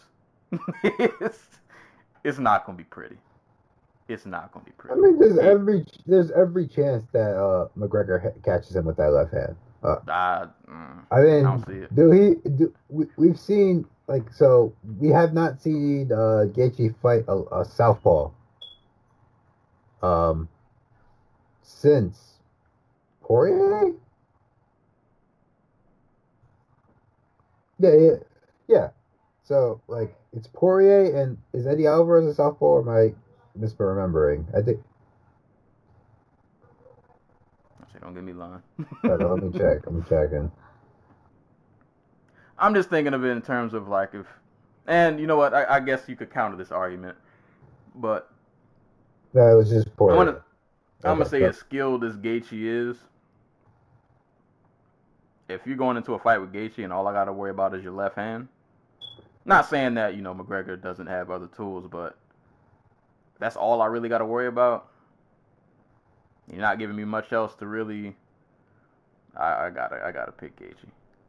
Not saying that McGregor can win, but I'm just saying if they fight ten times, uh, Gaethje wins nine. That's that's that's how I feel. I, respect that. Um, I, I like again, like there there are things that that like does Gaethje try to pressure to counter McGregor's pressure in that fight? Um, like th- those types of things like interest me. Like I, if if the fight happens, I'll pick Gaethje. Um, just because I, I I trust him to go to like, and we didn't see a lot of it here. Um, he, he did throw that uppercut to the body, but we didn't see a lot of Gaethje's body punching which comes from um, his aggression, his ability to put people in the cage and just go to the, like just rip to their body. Um, we didn't see a lot of that in this fight, just because he was fighting from distance. But I I, tr- I trust that with, like if Wittman is the dude drawing the game plan, that's that's like that's the, the cornerstone of it. So And Gaethje would probably be the one guy who would finally kick McGregor in the legs. Like, I Dennis Siver did it, man, but Dennis Siver's Dennis Siver, man. and Dennis Siver beat BJ Penn. I don't know what you're talking about. Well, didn't McGregor get a title shot off of that? Uh, well, technically, he got a title shot off of beating um, what's his face? Uh, do do do do do. Was it Max? No, it was Ah. uh. I swear he got it off of. uh no, no, like he he that was his last fight before that fight happened, but it was mostly just like a key busy fight for McGregor. Ew, that's nasty. He got it for being Poirier, and I want to say that Aldo was hurt at the time. Hold up. Um. So do do do. So October 2014. Yeah. So Aldo was coming off that fight against um. Chad Mendes, the rematch. oh no, you know what? You know what? He fought Men- he fought Mendes after the Siver fight. I forgot. No, that, That was fight, after that. that fight was supposed to be Jose Aldo. Uh, Okay, yeah, yeah, yeah. Um, you know, all right, okay. I'll take it back. So I'll he, he technically did get it for be he, he technically got it for being Dustin Poirier. Um, but McGregor had literally like a month later, Aldo fought Mendes in like, you know, the most warrious war that's ever been warred at featherweight. Um, and um, like Aldo was not going to be back anytime soon. Um, so McGregor was like, "Fuck it." They got this uh big um Super Bowl card or uh playoff card because that was the um I think that was one of the first uh like ALDS games or not Hmm. well not not whatever the fuck they call the the football semifinals before the Super Bowl. And Yeah, you're talking about AFC, NFC championship. yeah, and they put it on FX. So they were like, okay, we got this big weekend of like sports, and we need a big fight for that weekend. So they're just like, fuck it, uh, we're gonna name McGregor to do it, and we'll put it in Boston. Yeah, you know it is fine. I forgot. I forgot the Mendes fight happened afterward. Yeah. But But that um, Tennessee fight still stupid though. but yeah, I, I, I, I, I don't know how Gaethje reacts like a southpaw like McGregor. Um, I, I think it'd be a tremendous fight. Um, I, I think McGregor would do something I would I wanted Tony to do more in this fight, which is just a kick to the body, because like, um, he, he had trouble landing on that jab. Like when he did, he busted open um Gaethje's lip, but like Gaethje was just countering the shit out of that jab a lot. Like he would roll underneath it and then come over the top with the overhand right. Uh, he would duck to the inside of it and counter with a left hook, or he would just double up and like overhand right to the left hook and then pivot out. Um, like McGregor, not really a jabber. Um, at least not against orthodox opponents traditionally. Uh, really likes to use those teeps to the uh to the stomach. Hmm. Well, we'll see. We'll see. Either way, good good fights to be had for Gaethje in the future. Hopefully, he gets the title fight, but we'll we'll we'll see how it, it all all unfolds. But congrats to Justin Gaethje, uh, your new interim lightweight champion. He didn't accept the belt. He said he wants a real one. I feel you. I I ain't mad at it. but uh, amazing performance from uh from Justin Gaethje. Moving on, co-main event. Bantamweight champion Henry Cejudo against Dominick Cruz. Um, I believe we both picked Cejudo in this fight, but we were both intrigued just to see if somehow Cruz could find a way to pull this off. Um, So, like, theoretically, Cruz should be a tough matchup for Cejudo. I, I say theoretically because, like, last night we just saw Cejudo just kick the shit off his legs for like six minutes. I was like, oh yeah, no, this is what I imagined an Aldo fight would look like for Cruz. Um, uh, and to his credit, Cruz found his groove um, a little bit um, in that second round. Uh, he started doing like punch kick combinations because Cejudo is also somebody who is just terrible at guarding kicks. So um, yeah, and he was landing, he was landing a couple of good. He landed a couple clean shots. Oh yeah, yeah, yeah, yeah. Um, absolutely. Like that one, my favorite one was he uh, ducked under for a single leg. Um, and Cejudo was like he wasn't. I want to say biting, but he was fighting off those takedowns hard. He was like throwing like you know wrestler instincts. Dude is an immovable rock when it comes to wrestling. Um, so he he was guarding against those takedowns hard. So he would duck down, and Cruz would um, come back up with a punch, and he landed like a really nice left hook. I want to say it was one of the last strikes he landed before he ended up getting knocked out. Um, I feel like he did that a couple times. Like he was literally, I don't even think he really wanted to take down the takedown. no, no, no, they Like, were. yeah, he was doing it just to get in close. Yeah. Like he, like he, to his credit, he was when he could get Cejudo to come forward and like try to engage in like a pocket fight, like just a straight up boxing match. He was, he was landing more times than Cejudo was. Like it was close, but but he was. That's where his success was coming from. Um, that and the leg kicks. Um, the problem is, and I find it really funny um, that the headbutt happened. And I know some people said that that was Cejudo's fault. I think that's just what happens when you got a guy like Cruz who um Yeah, bounces around so much, all these weird angles. Like, he's always ducking down and shit. Um, so like the, the that that duck down that Cruz did was the same duck down uh, that that got him, that got him got him killed. yeah I, well, I thought when uh, they collect uh, uh, clash heads, I was like, well, I'm surprised that didn't KO uh, Cruz because Cejudo got that boy got a noggin. yeah like,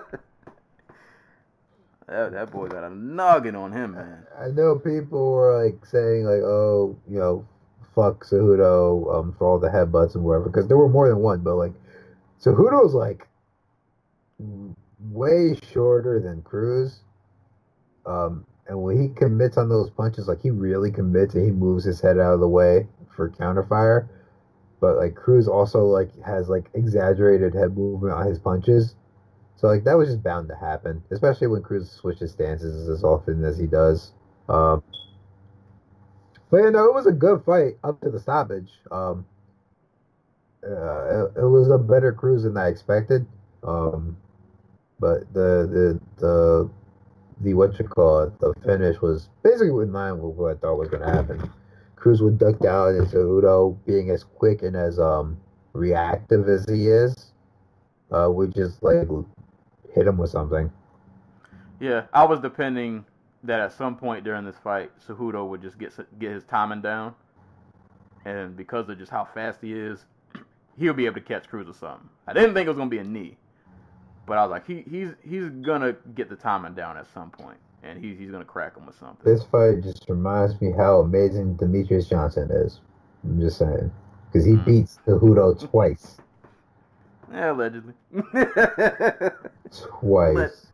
allegedly. So, so Mighty Mouse out kickboxed um, Cejudo in that fight. He Cejudo won on the strength of like takedowns and like just lay and pray. Um, so since then, Cejudo has knocked out T.J. Dillashaw, Moraes, and then up uh, Dominick Cruz. Mm. So, um, yeah. Shouts to DJ. True goat. I I was feeling bad for Cruz because like once Cejudo started landing those leg kicks, and I, I felt like I was noticing that like the footwork wasn't getting him frustrated. I was like, oh, he's gonna he's gonna catch him eventually. Like it's it's it's a waiting game at this point. Right. Like he's landing these leg kicks. He's got Cruz jumping around and doing what Cruz does. I was like, but at some point, and like I said, he was doing good in the pocket exchanges, but I just felt like if he, if Cruz couldn't legit hurt Cejudo, that it was just a waiting game. At some point, Cejudo's gonna find him, and it's you know we're gonna get what we got. Yeah. Um, Um, it's amazing how many different um approaches that Cejudo has, because like we like we we've seen him just go straight up pure fucking stalker, um, like aggressive, uh uh pressure fighter like against DJ and against Mama Rice and TJ Dillashaw. But like against like guys like Wilson Reis and Dominick Cruz, he's just been like, okay, I'll be patient. Um, you know, uh, he, he did a little bit more pressure here than he did against uh, Reis, but um, he, he was patient. Just like I, I wouldn't even say he was pressuring so much as he was just following Cruz around, um, just kicking the shit out of him. Like when he did pressure, that's when I think Cruz was having like more his most success. Um, but yeah, no, that was some just like really good fighting from um, Soto. Um, that he's got a crazy resume. dude, yeah, like it, and, Right? like, His resume is is is looking kind of wild now. Like, like dude, like going back to um, fucking Jussier Formiga, who is an amazing win to have on your resume. Um, like dude has just been solid. Like, hold up, let me. and we've legit like seen him evolve. Like I I, rem- I was thinking like right after he caught Cruz with that knee and he won. I remember us recording, you know, a few years back in Cejudo's earlier fights, and we were like, I hope he just takes this serious, like, cause like back when he was like missing weight, and it seemed like he just wasn't all the way focused, like he just wasn't all the way there. Like I remember we we sat here um after uh God what what fight was it? No, I, I think it was on Tumblr actually. Like like we talked about a little bit. Like after he beat like Chico Cam uh Camus and we were both like everybody was just like dude, like I re- like he doesn't seem to be getting better. He just seems to be really good at this one thing, which is just because his main form of taking people down is literally just to truck them, and nobody can stop him because he's so fast and so fucking strong. Truck them, get in, get a single leg, Just And- and, lay in their guard right. for like, that used to be his style, and we saw that come back against Sergio Pettis a little bit. But like outside of like, but since getting kneed in the gut by freaking DJ, like he has been nothing short of just like awesome to watch. Yeah, minus minus the cringe and all that. The man is he's a stud. He he's a stud. He is he is definitely a stud. I mean, like going back to 2018, just on name value alone, who has like a uh, Demetrious Johnson, T.J. Dillashaw, Mama Rice, and fucking Dominick Cruz on the resume? Right. That's that's insane. like that is that is those are some name names to have on your record. Like, I'm trying to think, like Khabib, maybe, um, Volkanovski, you know, uh, Aldo, uh, Holloway, Mendes, um, like Khabib, like e- even Khabib only has like Connor and Poirier, and you know nothing against either one of those fighters. Um, it's just like the, So, the so lack Rudo's of got some all-time greats. Yeah. some all-time greats under his belt, and he did them like back to back to back to back. Dude, dude has wins over the best two bantamweights ever, arguably. Yep. Um, and, And both of them. and we, but we, I think we'd all pick him to fucking obliterate Cody Garbrandt. Mm. Lord, that that guy. Yeah. Um, but Well, I guess the the the, So- the talk have- after this fight. yeah. Yeah, well, there, it's, uh, there's there's multiple talks after this fight, if we're being real, because um. well, you know what? Uh, Well, I'll save the crew one for last because I, I I didn't hear about that one. Well, you want to talk about the stoppage? You want to talk about Suda retiring? Oh, uh, all right. The, the the stoppage. Okay, so the stoppage came after the knee. Cejudo, um, Dominick Cruz got back to his knees. Cejudo got on his back and proceeded to throw like somewhere from eight to twelve unanswered shots. Um, Cruz was trying to crawl himself to the cage so he can get his base, um, and the referees hopped in as Cruz was putting his foot up. So to me, the con like I, I didn't think it was a controversial stoppage. Uh, I, if it was me in that position, I think I would have let Cruz fight out the round because there was only two seconds left in it.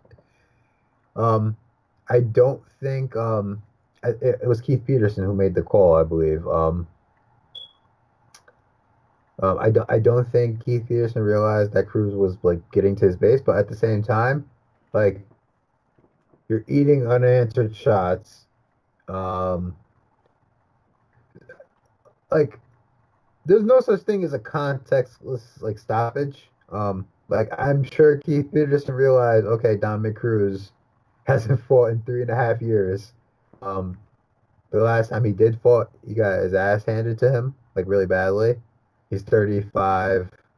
Like Henry Cejudo has obliterated. Like I'm, I'm sure all these things were, if not consciously, were like subconsciously in like um Peterson's mind. And he's just like, yeah, uh, um, like he's in, he's just eating like a dozen shots to the side of the head, and he's still on the ground. I think I'm gonna just call it. You know what I mean? Yeah, It, to me, it was in the same. Like I, I thought he should have let it go, but it was one of those things. To me, it was like a timing thing. It was like at the time that he stepped in, it was looking bad, and then like a split second later, you notice like, oh, he was actually trying to get up, Yeah. and it was kind of like he was just kind of caught. It, it was. And at least I'll, I'll give the ref credit that he didn't hesitate. Like when he decided to step in, he stepped in. But it was like just right at the time he stepped in. If he would have waited like a split second more, he probably would have just let it keep going. But at the very moment he decided to step in, it did look bad. But it, yeah, it it was. I wish we could have got another round because I think Cruz could have went another round. But if I'm being honest, and I know you, you can't really predict these things because the fight game is, is is crazy. You never know what can really happen. I feel like the inevitable was coming anyway. If I'm being honest, though I would have at least liked to see it play out. But I guess that's the only reason like I'm not too salty about the stoppage because I feel like I think eventually we might have gotten to this point again. And I don't know. It's like if you're a Cruz fan, I I feel for you. I feel for you. That's that's not the way you want to see your guy go out. You, you don't want to see the guy with the, the Dominick Cruz throw pillow, um, you know, fucking knock him out in uh, uh such a Right. yeah like Devastating. devastating Like, and like um like like 50-50 stoppage or whatever. Yeah. you know? And, and especially considering that even though like Cruz, even though he has you know been away for a while, it's not like Cruz has a history of getting knocked out or you know taking like a ton of punishment. Like he's not that kind of guy. So you you, you almost feel like he should kind of get the benefit of the doubt. But it just But again, three years. Yeah, it, it three years, just like I said, literally the time that Peterson decided to step in. Like it, it I, I feel you if you're angry. I definitely feel you. It, it's kind of one of them things where it just, I guess it is what it is. If like if, if Cejudo was way less cringy, this would have been an issue. I'm just yeah, yeah. It sucks, man. I feel for Cruz because, like, like you said, he did look a lot better than I thought he would, and he was starting to kind of like find his groove in that second round. So I don't know. Like, had we got a third round, maybe things could have gotten more interesting, or maybe we would have ended up getting the same result. I guess we'll never know now. But um, But so it. bef- before we move on to Cejudo retiring, uh, Dominick Cruz was not happy about the stoppage, obviously. Um, and he had some shit to say about Keith Peterson at the post-fight show because I know they interviewed him in the cage. I don't remember what he said. Um, I, I, it was it was basically along the lines of you know fucking give me the opportunity to defend myself or whatever. Um, but what he did say was Dominick Cruz. Um, that Keith Peterson smelled like alcohol and cigarettes during his fight and said he wanted a referee change as soon as he stepped in the octagon. Oh, I did hear about that. Yeah.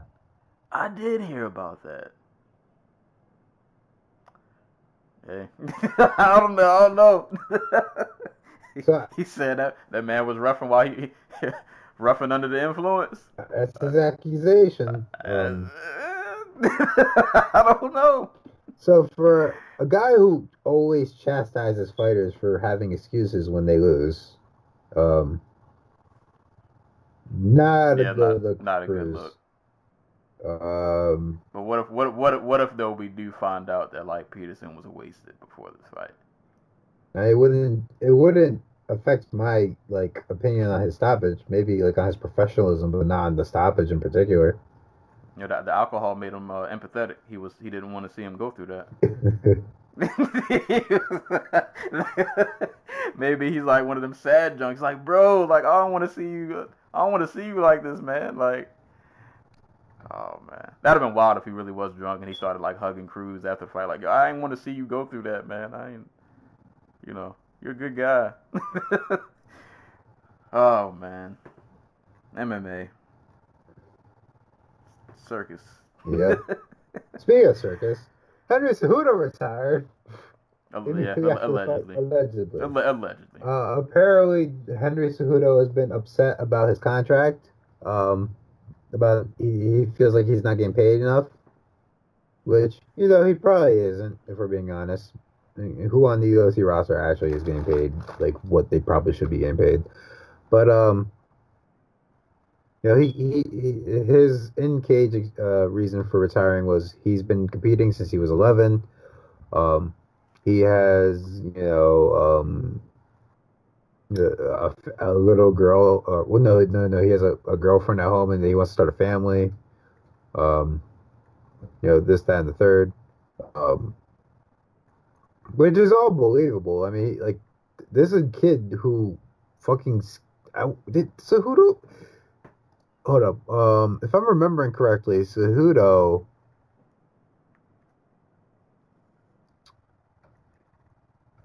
Uh, New Mexico, two years. Cejudo never slept on his bed. Like the man hasn't stopped. Like Yeah, no. So, dude's wrestling career, um, he's been wrestling like he was wrestling internet like nationally with like the U.S. wrestling team when he was in high school, like full time. He lived in Colorado Springs as a teenager. Like this dude's life has been nothing but competition. Um, yeah. and when he wasn't doing that, he was doing like boxing. So like I can understand if he's like really like, you know what, I'm not getting paid enough. Like I have all like I, I got this money, I got a gold medal, I can go do the like motivational speaker tour thing and make some decent cash. Um I can go do I can go coach wrestling, you know. I I can he, there's talk about him wanting to make the Olympic wrestling team for next year. Um yeah, because they pushed back the summer games this year. Um, so like He's got options. he's he's got options besides fighting. Um, you know, the, the there's a uh, there's a, there's a reason to believe this is all just a ploy for him to get paid more. Um, in long term, you know, he retires. Uh, Dana White realizes that he has Petr Yan, who barely speaks English, and Aljamain Sterling left to carry the torch at Bantamweight. He's like, okay, you'll get an extra quarter of a million dollars. Um, but it, it could just it could just be that he's tired. I don't know. But no, I mean, knowing Cejudo, it's probably not. But it's always possible. Um, I thought it was funny that when he uh during his little retirement speech, he looked over to Dana. Thank you, Dana. Dana gave him like this little half thumbs up, like, yeah, what's this kid doing? I, I, I, kinda, I kind of like that Cejudo, despite like him and Dana White seemingly being on the same page, just continues to find ways to get under what, underneath Dana White's skin. I mean, like- like, so here's the thing: none of the fighters got hazard pay for this card. Like, I'm I'm hundred percent sure none of them got like a bonus, like an actual like raise for taking these fights. So I can understand the frustration to be like, okay, I fucking fought in the middle of a fucking pandemic where it was like impossible to get here for you, and you still won't pay me more. So fuck you, I'm out. All right. This is, and this this is why, and I won't harp on this because this leads to a whole nother discussion. But this is why, man, like MMA as a whole won't attract the majority of like the best athletes, is because they don't have enough incentive to really stick around for that long. Because like Yeah. unless you make it to the top one percent, it's like what am I putting my body through all this this trouble for? Exactly. Like, the only people you'll attract are people like um I don't know, like a Ross Pearson type, like who is a, a really good fighter, not championship level fighter, and he's like, "This is what I've been doing since I was 16 years old. I don't know how to do anything else." Like, right. So I'm gonna just keep doing this until my body tells me that Like- I can't. Yeah, basically. And then I'll go open a gym because that's the way these things go. Um, and you know what? That worked for the UFC because they are not in the interest of putting on the best product like possible. They are, or growing the sport really. They are simply in the business of putting on content, putting out content. They're they're they're basically like a YouTube channel like that has to upload every day. It's like, we have right. to- We have to put on 50 cards a year or else uh, we won't get all the money that ESPN promised us. Right. It's like, bro, if you want, if you really want to get the best athletes, and more importantly, if you want to retain the best athletes that you do have, bro, you gotta, you gotta pay up, man. Like, bro, there are dudes in the NFL on the bench who ain't never gonna play a game in their life, and they're still making more money than like half the people on this card. Dude, the, the number 55 guy on the fucking worst team in the NFL made more money in like a month than Henry Cejudo did has probably in like his entire UFC career, if we're being honest. Right. Like, y'all gotta pay these dudes, man. Like, and like I said, all all cringe aside, gold medalist, two division champ. Like, get get that get that man his money. I I know a lot of people don't like him. He he, he a little weird. He calls out Right. people who are old and decrepit, which, You're is, a right. which is a valid criticism. right. But at the end of the day, the accolades back it up, man. He he's he's earned his spot here. I can't take that away from him. He's he's earned his spot here. Um, pay pay the man his money. Pay the man his money. I want to see him fight Petr Yan, but I don't think that will ever happen unless Petr Yan's the champion and he wants the title again or whatever. Yeah. I don't know if they actually vacated the title, like because there's no like formal like good body. It's just like Dana. He's like, all right, give me the belt. Yeah, I haven't I haven't heard nothing. So either we're gonna get Cejudo Yan or we're gonna get a vacate and we'll get Yan and Lord, actually, yeah, that might be next. Yeah. Lord. Then God, Jan Jan and Aljo are just gonna get left out in the cold just forever. Yep. Like ah, this sport. I feel like it's another reason why I'm sort of like I feel so detached from this sometimes. Like, bro, this just isn't even real. Like it's like what am I even watching anymore? Dude, like I've I've long, long, long since given up on like the UFC titles meaning anything. They're promotional tool. Um, Basically. I mean, all titles are promotional tools, but like, they're, they're, they're- like it- it's on the whim of the matchmaker and Dana White, you know. So like, I- I'm I'm over that. I just want to see like high class fighters fight one another. Give me give me interesting matchups, and I'll be happy. We'll see. Mo- moving on. Next fight, we don't got to spend too much time on this one because it lasted all of 20 seconds. Uh, heavyweights. It's not a UFC pay per view if there are no heavyweights. There were four heavyweights on this one for some reason. Yeah, yeah, yeah. Well, yeah, yeah. but Francis Ngannou, Jairzinho Rosenstruck, Rozenstruik. Um, the funny thing about this fight to me was uh, it starts off with Rozenstruik throwing a couple leg kicks, and then Ngannou just blitzes him. And it's funny because the first like four punches of that blitz he missed. Yep. Like the right hand missed, the left that followed missed, the downward like right missed, and then he caught him with a left and just cleaned him. And that was that. Um, I think we both picked Ngannou. Yeah. I'm pretty sure if I remember. Yeah, like Rozenstruik, like I get it. You you got this little roll going, but you were losing like 90% of the Overeem fight. And albeit he does have ridiculous power, you're you're talking about Francis Ngannou, Who also has ridiculous power and ridiculous reflexes. right? So it just uh, anything can happen at heavyweight, but this ain't the guy that you want to come out and just try to throw hands with. He is going to kill you. Um, and then give a very soft-spoken post-fight interview because he's a really nice guy. Yep. Um, Um. but he can kill you. Yep. So, somewhere, Todd Duffy is scheming mad because Ngannou threw the same fucking disgusting hook that he threw against Frank Mir that ended up getting him knocked out.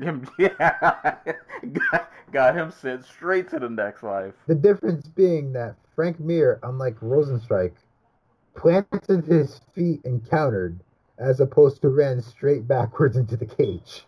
Right. So, as we all know, people forget how to do things when they fight Francis Ngannou because he's a terrifying individual. Yeah, I was gonna say I, I can't even fault you. That's I mean, I, I, see a right hand like that swinging at me, You up. I can't because like it just guarantees you're going to lose. but I'm just like, if I see somebody swing a right hand like that, I might turn and just run away. Like, It probably would be a better idea. like, just turn and run because that's not what you want. You don't want those issues, man. That man swings and just he just like all the particles in the room had to move. Like he just knocked everything over. Like But yeah. So in that type of situation, you would hope that the person you are fighting pivots out and gets back, or, or the person being charged pivots out and moves to the center of the cage, right? So you hope. Um, yeah, not Rose strike. He he backs up straight into the cage. Th- like if he had planted his feet and thrown a punch, he might have knocked out um Ngannou. or at least got him to back off. But yeah, you run to the back, you eventually run out of real estate, and now you're in a corner. And Yep. being in a corner against Ngannou is uh, a death sentence. R.I.P. Biggie boy. Yeah, R.I.P. Uh, This is a We'll good. So so Sensei, we have since the Derrick Lewis fight, you've probably seen um Ngannou for like a collected like four minutes in, of cage time, most of which came against uh what's his face, the guy. JDS. Yeah, and you know that wasn't very long either. Yeah, I try to forget that one. Um, no, nothing happened in that fight. Up and like be, besides a couple leg kicks and JDS just trying his hardest not to engage. Um, so let's see, forty-five seconds, twenty-six seconds, one minute, eleven seconds, twenty seconds. So I was wrong. It's been like three minutes of cage time since the Derrick Lewis fight. If you were to guess, do you think Francis Ngannou has gotten any better? I mean, Because I'm going to say no after that. the thing is, I, I feel like we can't judge until we see him go like. Well, no, the J- JDS went. Did I go two rounds? No, Okay, I only went one. Okay. no. No. I feel like we, re- we we're not gonna find out until the next title fight, which he's he's gonna have to make it to one. Him and Stipe are gonna have to fight again. Did you see that? Uh, did you see that reaction shot of uh, D- Daniel Cormier? Where he's like, "Oh shit, this guy's in my division." right. So- that's a terrible.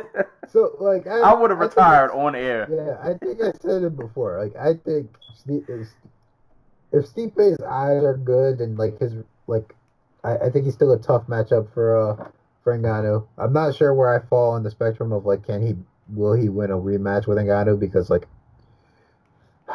He's been knocked out, and he was in that fucking fight uh, with DC last time, where like he just kept eating punches to the face. Uh, if he did that against Ngannou, he'd die. Um, but he'd probably wrestle more, so who knows? But I think he'd absolutely fucking like the shit up out of DC. Like, just absolute like left hook, lift him off the ground, punch him into another dimension. I think DC would just try to hold him against the cage. I don't think that would work. Uh, yeah, I'm saying I don't know if it'll work, but I think that's gonna be the plan. Like I'm gonna just try to get in close. He's gonna wing one of these wild punches. I'm gonna duck under, and I'm gonna just hold him against the cage Like, and just. because DC does not shoot like Stipe shoots. Shoot, Stipe can like, uh, like he'll turn feints into like double legs and like run you off your feet. DC is like I'm a he's very much a I have to pick you up and slam you down type of wrestler, who has a bad back, so bad that he sneezed once and threw it out right before a fight with Derrick Lewis. Like, I don't imagine that fight going well for him. Bro, And there's no coming to the realization that Ngannou is in your division, and y'all are probably like one rank away from each other. Bro, I would have I would have texted Dana at the table like, yeah, I think uh, I'm gonna get that letter. I'm putting my two weeks uh, after this card over. like I have You know, I have uh, I don't have much family. interest- yeah, I don't have much interest in DC Stipe three. Um, Yeah, that's one of the only trilogies that if we don't get the rubber match, I'm I'm actually good. yeah, I'm good. like Ngannou has no way left to fight. And, uh, do you want to see him rematch Derrick, uh, Derrick Lewis because he's number five? Nah, we we we good on we good on that. we we good on that. Because the only other option is to have him fight Volkov, and I'd feel bad for Volkov because Volkov's last fight was Greg Hardy. I would like to see Volkov get a chance at a title fight, so I don't want somebody to murder him before he uh I mean, if Walt Harris ices Overeem, we'll probably Mm. get. Like, it, it, it- here's another thing uh, that we didn't mention in the news and notes segment. Dana White threatening to fucking strip first responder Stipe Miocic of his title. wow. Yeah. Oh, that yeah, I didn't really read into it. Yeah, I forgot because Stipe's a firefighter. Yep. He's also a paramedic, if I remember correctly. Talk about a great PR move. Yep. talk, talk about a great PR move. Let's strip the guy who's legit out here trying to save lives because he won't. Uh, Put his life on hold to go cage fight in Florida in front of no people. In a division that, if we're being honest, we can wait on that fight. I don't think anybody's clamoring for the. I mean, you, you just booked an interim title fight for the lightweight title. Why are you not like if DC's ready to go and Ngannou's ready to go? Just fuck, and they both want the title. Let them fight for the interim title. Though I don't think DC would do it, and I wouldn't blame them because Nope, I wouldn't yeah, either. who, like, who the fuck wants to fight for Ngannou? Get that guy. I, I'm going back to 205 to fight Jones. Get this. Like, here's the other thing: if Ngannou just goes out there in a rematch with Stipe and just like ices him in like 20 seconds, who the hell else is he going to fight? Because he's not like okay. So there's Stipe, DC, then Ngannou, right? Rankings. Curtis Blaydes, Ngannou stopped him twice. JDS, knocked out. Derrick Lewis, lost to, but I don't think anybody in their right mind would ever want to see that fight ever again. Um, nope. uh, Jay, uh, Rozenstruik, just knocked out Volkov. It's, it's it, it comes down to Volkov and Walt Harris. Yeah. That's that's it. Next up would be Joey's dad, uh, Shamil. No, no. Sorry, Joey. Yeah. So like, and then like Overeem and Augusto Sakai. Like, I don't want to see Francis Ngannou fight Augusto Sakai. No. Like, if if Walt Harris ices Overeem, just throw Walt Harris up to the top three. Just let him just leapfrog. Like at this point. this is wild. Like, Ngannou, despite not winning the title, has put together one of the all-time great heavyweight wrestlers. Cleaning dudes, man. And we're not even Um. sure if he's good. That's the funny part. This division. Boy, uh, uh, tell you man, when you got that kind of power, it just it negates everything else. Like, at least with It- Deontay Wilder, we have like rounds, you know? Like, Right. he doesn't always ice the dude the first round. Like, and, and Ngannou is literally just like, just barnstormed the dude. Like, that, like I, I joked, like, that was the ugliest flurry I think I've ever seen in like high level MMA. And it worked. Because Francis Ngannou is big as shit, strong as shit, and scary as shit. Like, I, I like you said, I can't blame Rozenstruik for like just running backwards because like what the like Like, bro, like what is happening right now? Like, deer in the headlights. like, oh snap, this is the guy I called out. He's like, oh, all my training is gone. All right. I'm looking at the corner like, bro, get me out of here. like, why didn't y'all tell me this how scary he was? I didn't know. Oh man, yeah, that is uh heavyweight, man. It's it's heavyweight. What can you say? But congrats to Francis Ngannou. He murdered a man in 20 seconds, and we'll we'll see uh we'll see if he has earned himself a title shot. We'll see how that all pans out. Uh, moving on to featherweight, well, really catchweight, because one of these gentlemen decided that he was going to come in at like 150 pounds. You know, if it was anybody but Jeremy Stephens, I'd probably be more sympathetic because you know, who? How the hell is anybody making weight? I was actually, Yeah, I will say that. I'm I'm impressed that he was the only one on this card who did who missed weight. Like everybody seemed to be on point. Well, I- I, I didn't expect that. I think a part of it is that most of these people were supposed to fight like three weeks ago, and Dana White was basically like, "Guys, keep training. We're gonna have a card soon." Um, but like even then, like the gyms have been closed for like a month and a half now right. For a lot of these people. So who knows? I don't know the work they're putting in, but kudos. hmm But uh, Calvin Kattar, Jeremy Stephens. Um, to Stephens' credit, excuse me, started off really good. Had a lot of um leg kicks going in the first. He's battering Kattar's leg up actually pretty good in that first Yep. round. Had some good pressure going. It seemed like it was just taking Kattar a bit of time to just kind of just get the motor going. Like it, it was a lot of him just circling on the outside. Stephens just lighting him up with leg kicks, giving him good pressure, landing some good shots, and you're just kind of waiting for Kattar, like, all right, now, anytime, let's uh, let's let's get this going, bud. I picked you. You got you got to do something. Um, and then he did something. Um, I felt like he started to get momentum. I think towards the end of that first, he started to finally like throw some combinations. And boy, when Kattar like decides to throw like a three piece or a four piece, is it just like a beautiful thing to watch? Um, it just looks so clean, just so, just looks so perfect when he does it. Um, but Stephens did good that first round. He did really good the first round. Second round starts.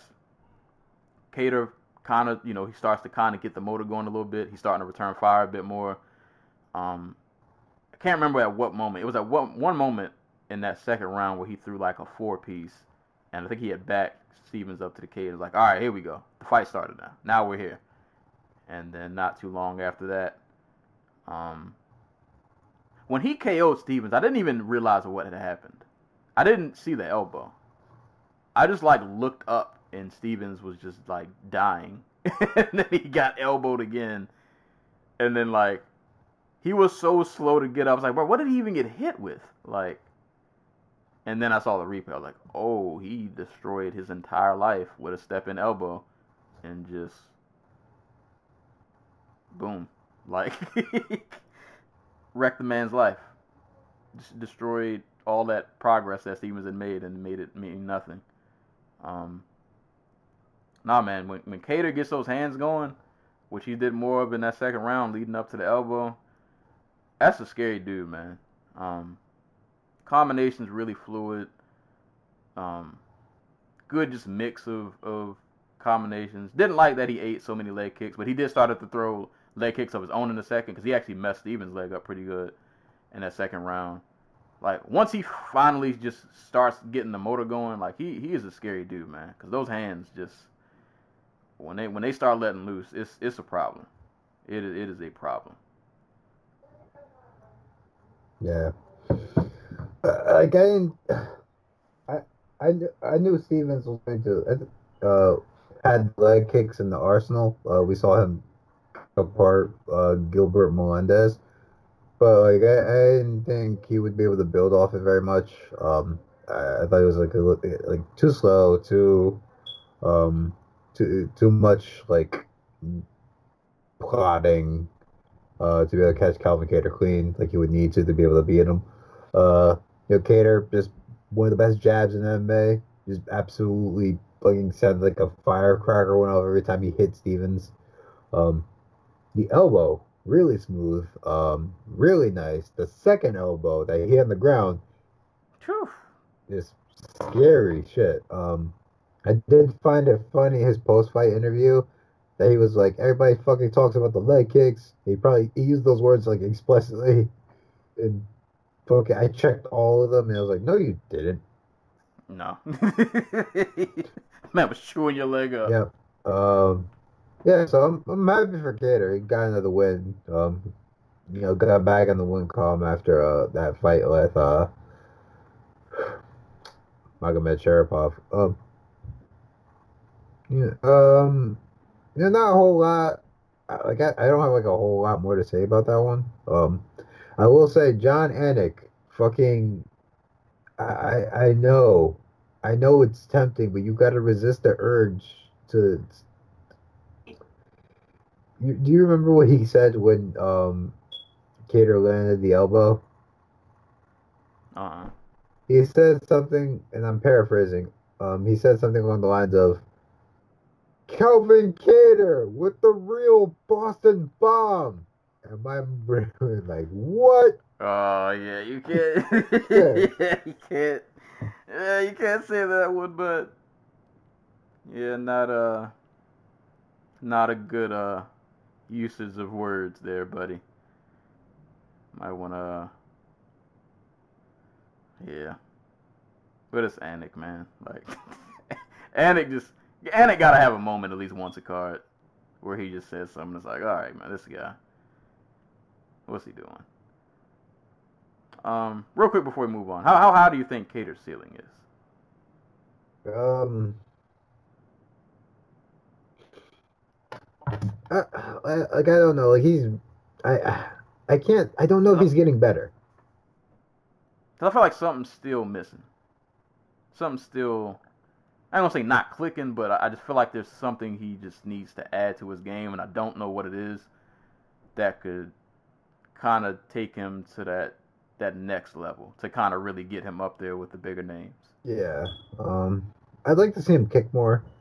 Um, I'd like to see him because I think that's a good way to you know at, at least limit some of the uh, the kicking that's done to him, and we saw a little bit of that here. Um, like he he's going to have to uh, like because like his his stance is so forward reliant. Um, I noticed this last like he, like uh he he he is um he he loads up on that front foot a lot um while moving around. Um and that's partially why he gets kicked so damn often and why it's so hard for him to check kicks. Um and I don't know if that's like a conscious thing he does so they can get more weight on that jab even though that's not how that works but um like I'd like to see him work more on um I, I, I guess taking um taking it to his opponents. I know he likes to be an outfighter, but like if you're getting kicked, the best way to stop that from happening is to push people back. yeah, Um, he kind of just gave up. I didn't say gave up that first round, but Steven just kind of ran away with it. Like he just he got off to that fast start, and it was like Kattar was just kind of was just waiting for something. And it's like, all right, bud. Like, I mean, I know you don't want to rush in and do nothing crazy, but kind of gotta you gotta create something for yourself. You know, yeah, I don't know. yeah, It's like he's like if it, if it was an NBA equivalent, I can't think of a player, but like there are certain players that are good, but they can't like create their own shot. Like they're good like off ball, but like if they if you try to make them like break down like a defender, like they can't do it. They they need to be set up kind of to get the shot going. Now, I feel like he had like a little bit of that. Like he kind of just he's like waiting for like a moment or something, and it's like you just kind of gotta just kind of make it happen. Like don't be reckless, but you know, like you said, take take it to him a little more. Yeah, I, I think that could, could work out for him because you got like you have the hand talent, so you could. I trust you to get in. Hopefully, not get clipped too bad. Like you can go in, put some hands on somebody real quick, and get out without, you know, taking too much damage. But um, I don't know. We'll see. Good, good win nonetheless. Though that was a brutal finish. Um, I ain't gonna lie. For a few seconds, I was worried for Stephens because he, he took a while to when he sat back up and he was just kind of just look just sitting there, and that blood was just pouring from his head. I was like, bro, he looks like he just got in like a car accident. Like that was that was brutal. That was a brutal elbow. But um, shout outs to Calvin Kattar. Um, real quick, was that a better KO than the Ngannou? or you taking Ngannou? that was better. It Was better? It was less scary, but it was better. Yeah, I don't say that. El- el- we don't see elbow KOs like that often. You got to got to cherish those. Got got to cherish the elbow KOs. So shout outs to Calvin Kattar and a, and a night full of stoppages on the main card, minus the next fight we'll get to. Um, definitely managed to stand out because that was that was a brutal elbow. So shout outs to Calvin Kattar. Definitely looking forward to whatever his next fight is to see if he can see if he can get him get get himself a few more consecutive wins. See if he can keep climbing up the ladder. But great win nonetheless. And our last fight on the main card, uh, Greg Hardy versus Yorgan De Castro. Not a lot to talk about in this fight. First round, De Castro kind of really took it to him. Lots of good leg kicks. Um, backed Hardy up a couple of times. Was landing some really just good, solid, fast punches, good counters. And then I don't know if it was in the first or the second, where I guess he checked the kick and messed up his foot. I'm assuming that's what happened. I don't know, but he literally just like stopped throwing in the second and third. I, And I think he broke a toe. Yeah, he he, he messed up something because his, his out the the output drop just didn't make sense. Um, I mean, he wasn't winning Hardy- a decision anyway because those judges gave Hardy the first round. oh yeah, he, he did get third. How? I didn't rewatch the fight, so maybe I'm missing something. There was some questionable judging all night long. Um, it's worth noting that the judges weren't actually in the building for the card, um, if I remember correctly. They were like, um, at, Watching on TV, they were, yeah, they were watching on TV, like a satellite site. but we all saw the same. Like, there's no way he won that first round. Brother Castro was eating that man alive in the first round. I don't know. Maybe I missed something. I'm not gonna go back and watch the fight anyway because I'm not that invested into it. But I don't see how you give Hardy that first round. Second and third, yeah, he won them basically on output because the Castro literally just didn't throw anything. But I don't know. I'm the Greg Hardy thing is kind of tiring for me.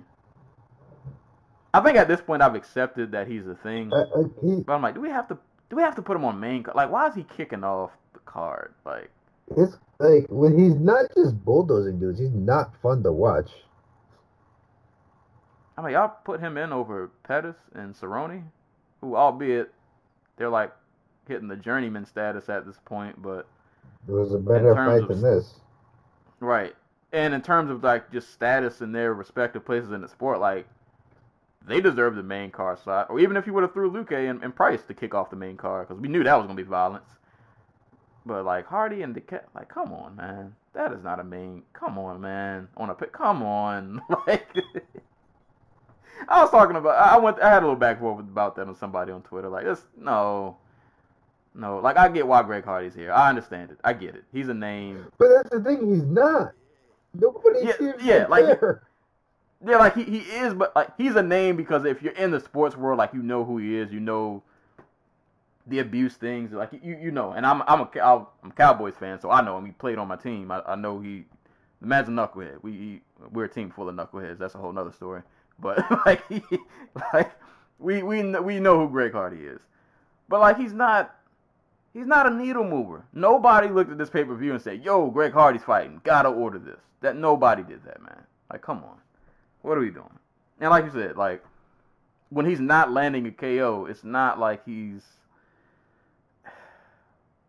like I get, like I said, at this point, I've accepted that he's a thing. If y'all gonna bring him on to fight, all right, whatever, just whatever. But main card slots, like, come on, bro. Put put this man on a prelim. Let him get. You know, if you're gonna build him up, build him up. Whatever you want to do with him, but main card slot, especially on a pay per view, on a fight night, maybe, maybe I get it because some of the fight nights they they be a little thin. So all right, maybe you can squeeze them in on on the main card on fight night, but on, on a pay per view, like come on, man, like what what are we doing? But whatever, man. Greg Hardy won. Blah. Uh. So on and so forth. But that was the main card of UFC 249. Um, literally outside of that Hardy and the Castro fight, um, great main card, man. Like a brutal elbow from Stephens and what was a good fight. Ngannou killed the man in 20 seconds. And the main event and co-main event both delivered, both ended up being finishes, and they were both fantastic performances. Um, so I was thoroughly pleased with the main card. Um, like I said, outside of that first fight, it picked up after that, and it was there were good times to be had. There were a lot of good performances. I would definitely uh, tell anybody if you didn't get a chance to watch it, uh, go back and watch the main card minus the first fight. You can go ahead and skip that. Ain't you ain't, ain't miss much of nothing. But everything from Calvin Kattar and Jeremy Stephens up, go give that a watch. Lots of good uh, lots of good times happening. Um, we're over two hours, so I don't want to spend too much time on this. But prelim spotlight. Um, you know what? I'm I'm gonna be fair and let you do the good fights.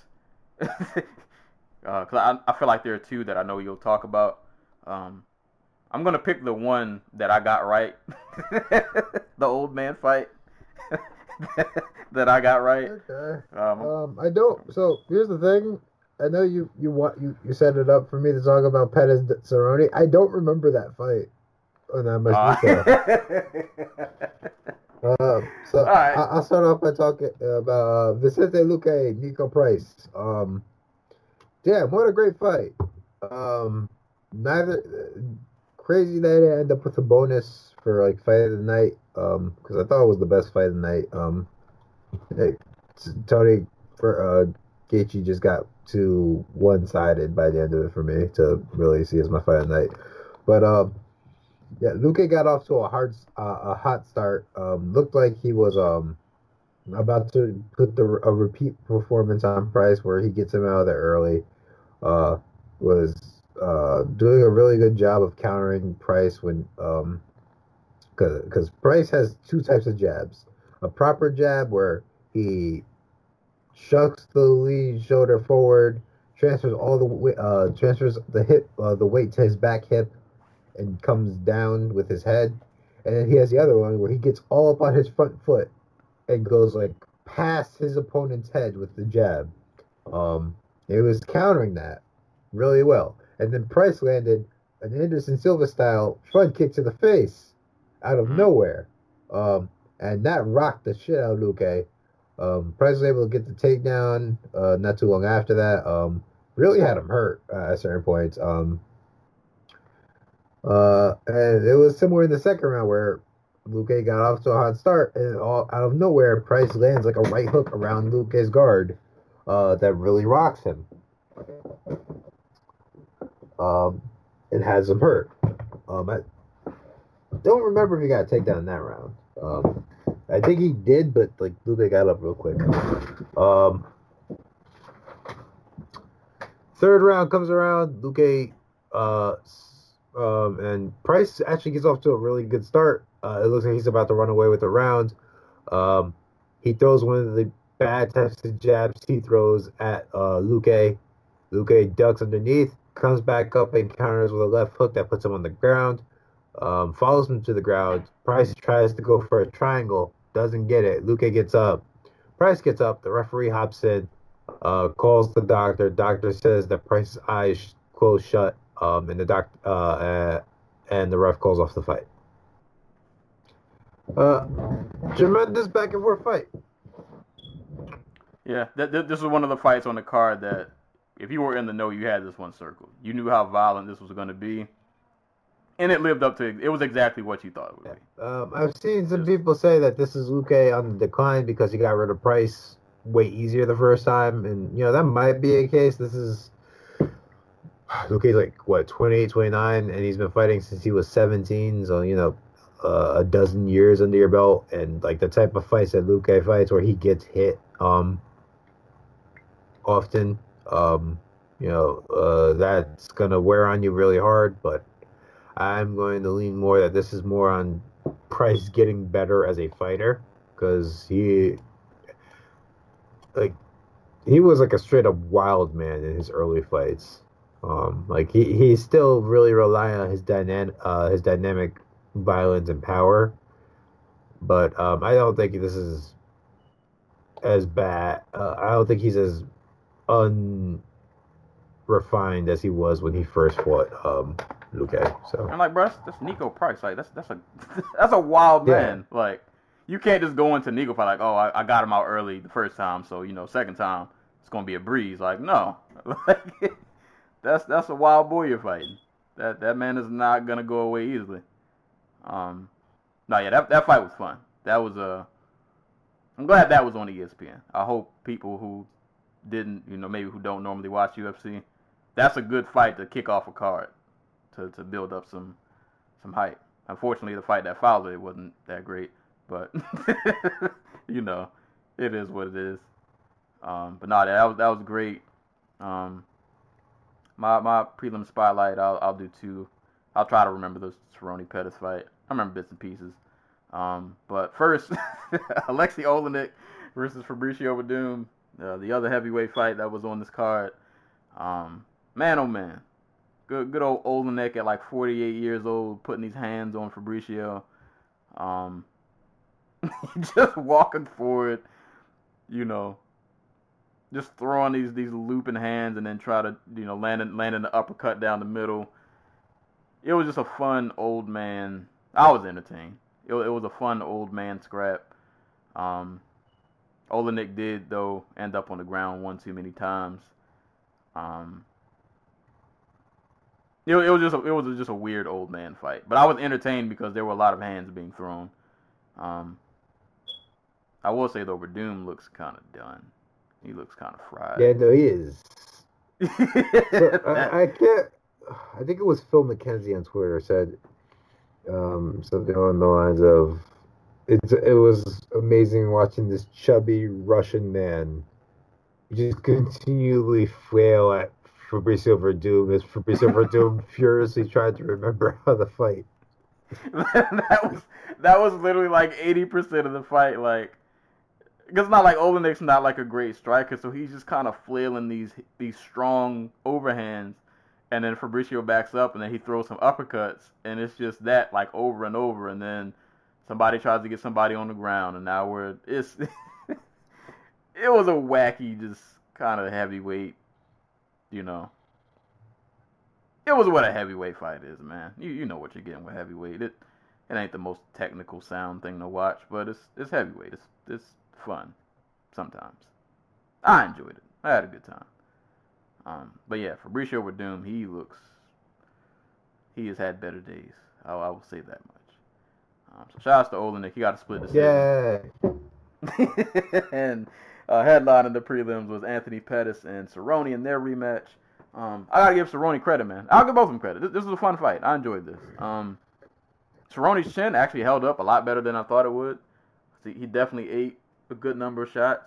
Um, he ate he ate a body kick and didn't fold from it like the first time. Albeit it wasn't hard as that first one he caught some years ago. But um, I did notice that Cerrone kept trying to do his little like forward blitz thing that he does, and he got countered off of that a lot. Um, but like I said, his his chin held up a bit more than I thought it would. Um, he did manage to land some takedowns on Pettis, even though he wasn't really able to. They, they didn't really turn into much. But um, no, they had a fun a fun back and forth. I thought. I thought it was a really a really competitive fight. Um, I just think Pettis, like I said, just at this point in his career, has just a little more in the tank. Um, but it's not like Cerrone got blown out. Like he could have stole this fight, but I, I think he just I don't know. I don't know. I don't have like a super technical breakdown of this, other than it was a fun it was a fun scrap for them both, a fun little rematch. Yeah. And though Pettis did get away with that eye poke, He did. because that wasn't eye poke. Um, he did. Um, I, I I don't remember this one in super fine detail because I was kind of in and out of this fight. Um, the one thing I noticed is that Pettis, when he landed, you could see it on Cerrone's face. yeah, um, it hurt. Yeah, you could tell his his his hits had way more Yeah. power. Um, that that I think that was like the defining factor of the fight. Um, um, I, I, um, I- excuse me, I had something else. Um, actually about this one, but it's gone. I, I think this is like the proper fight these guys should be getting. Like I know, Right. I, I know Pettis won the first fight, um, by uh, uh, by like knockout in like three minutes, but like that's like this is the type of rematch you want for them. Like, give the Pettis and Cerrones of the world each other. Um, there are a few of them in this division. Like, And I think I, I saw I think it was on Twitter that uh RDA was open to fighting Pettis. I was like, you know what? hey, yeah, Why not? 170. Why not? Yeah, I- why not? Yeah, like our, like R, we don't know how shot RDA is, but like, you know, he looked terrible against Chiesa, so he's he's. I, I think we're past him being a top um fighter. So why not? I just want to see him fight somebody who's not gonna grapple. Like, gi- give this man somebody who he can actually stand and trade with. Like, Uh. give give him one of them stress. I ain't gonna say stress free, but you know, God, get a get a man a break. give the man a break.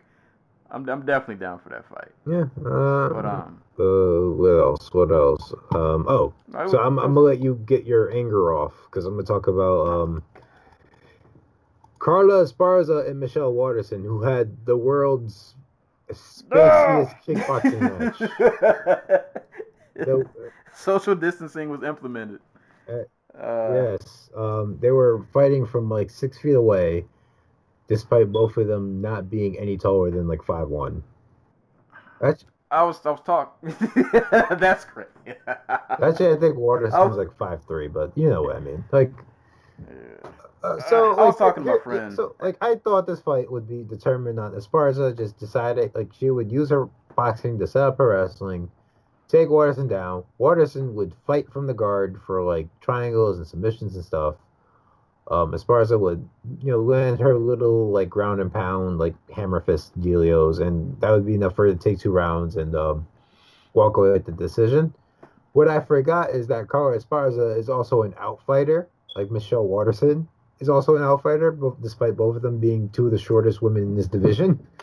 Um, they are completely reliant on being outside their opponent's range to like not take damage.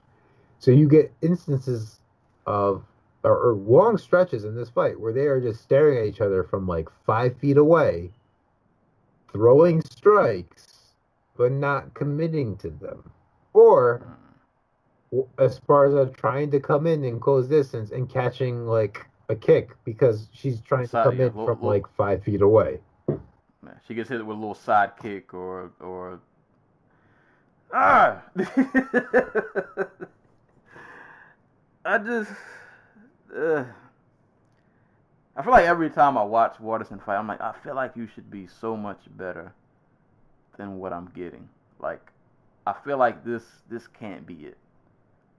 Like, I remember watching her in Invicta and really enjoying her fights. And I feel like since then, like I feel like I just haven't seen like a lot of progress. Like it, I feel like I'm getting the same thing over and over again. Like I, it's it, it, it's a product of being part of Jackson Wink. This is their style of fighting. This is like this is what at the end of the day they want their fighters to do. They want like th- this is how Holly Holm fights. To the extent this is how Jon Jones fights. They, they want them using long range tools to keep their opponents at bay and like you'll get the random switch up with like the spinning back kick or whatever but it's not conducive to like this type of fighting. You know what i mean? And like in, in invicta like esparza didn't have to uh, not esparza um, waterson didn't have to worry about like size differential too much. Um, i mean like jessica penne that was just a, a weird fight because Penne is like a long ass uh, like fucking um one one oh fiver at the time, um, who's able to like reach Waterson, so that made for an exciting fight.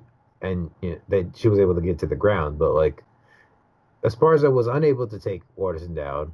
Um, really struggled to commit to takedowns. Really, um, It was like he was scared of like getting caught with something. well, like, Like it's that, and it's just like Waterson's used to being able to use her hands to get to the to the double leg, right? She couldn't do that here because anytime she tried to like set anything up with her hands, um, Esparza would just count. Uh, Waterson would just counter with a freaking um, kick. So as far as Esparza was like, okay, I'm gonna just start diving on takedowns from four feet away, and it ended up in with like her pushing Waterson back into the cage, but Waterson being really able, uh, easily able to like fend off the um takedown attempt.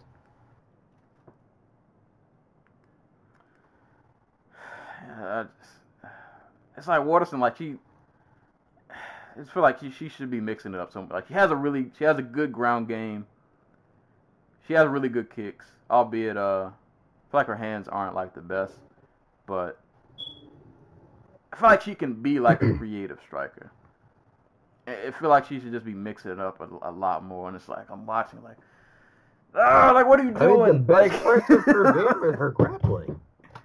Yeah, and it's like, why don't you? And I get it, like as far as a you know good wrestler, so you you don't.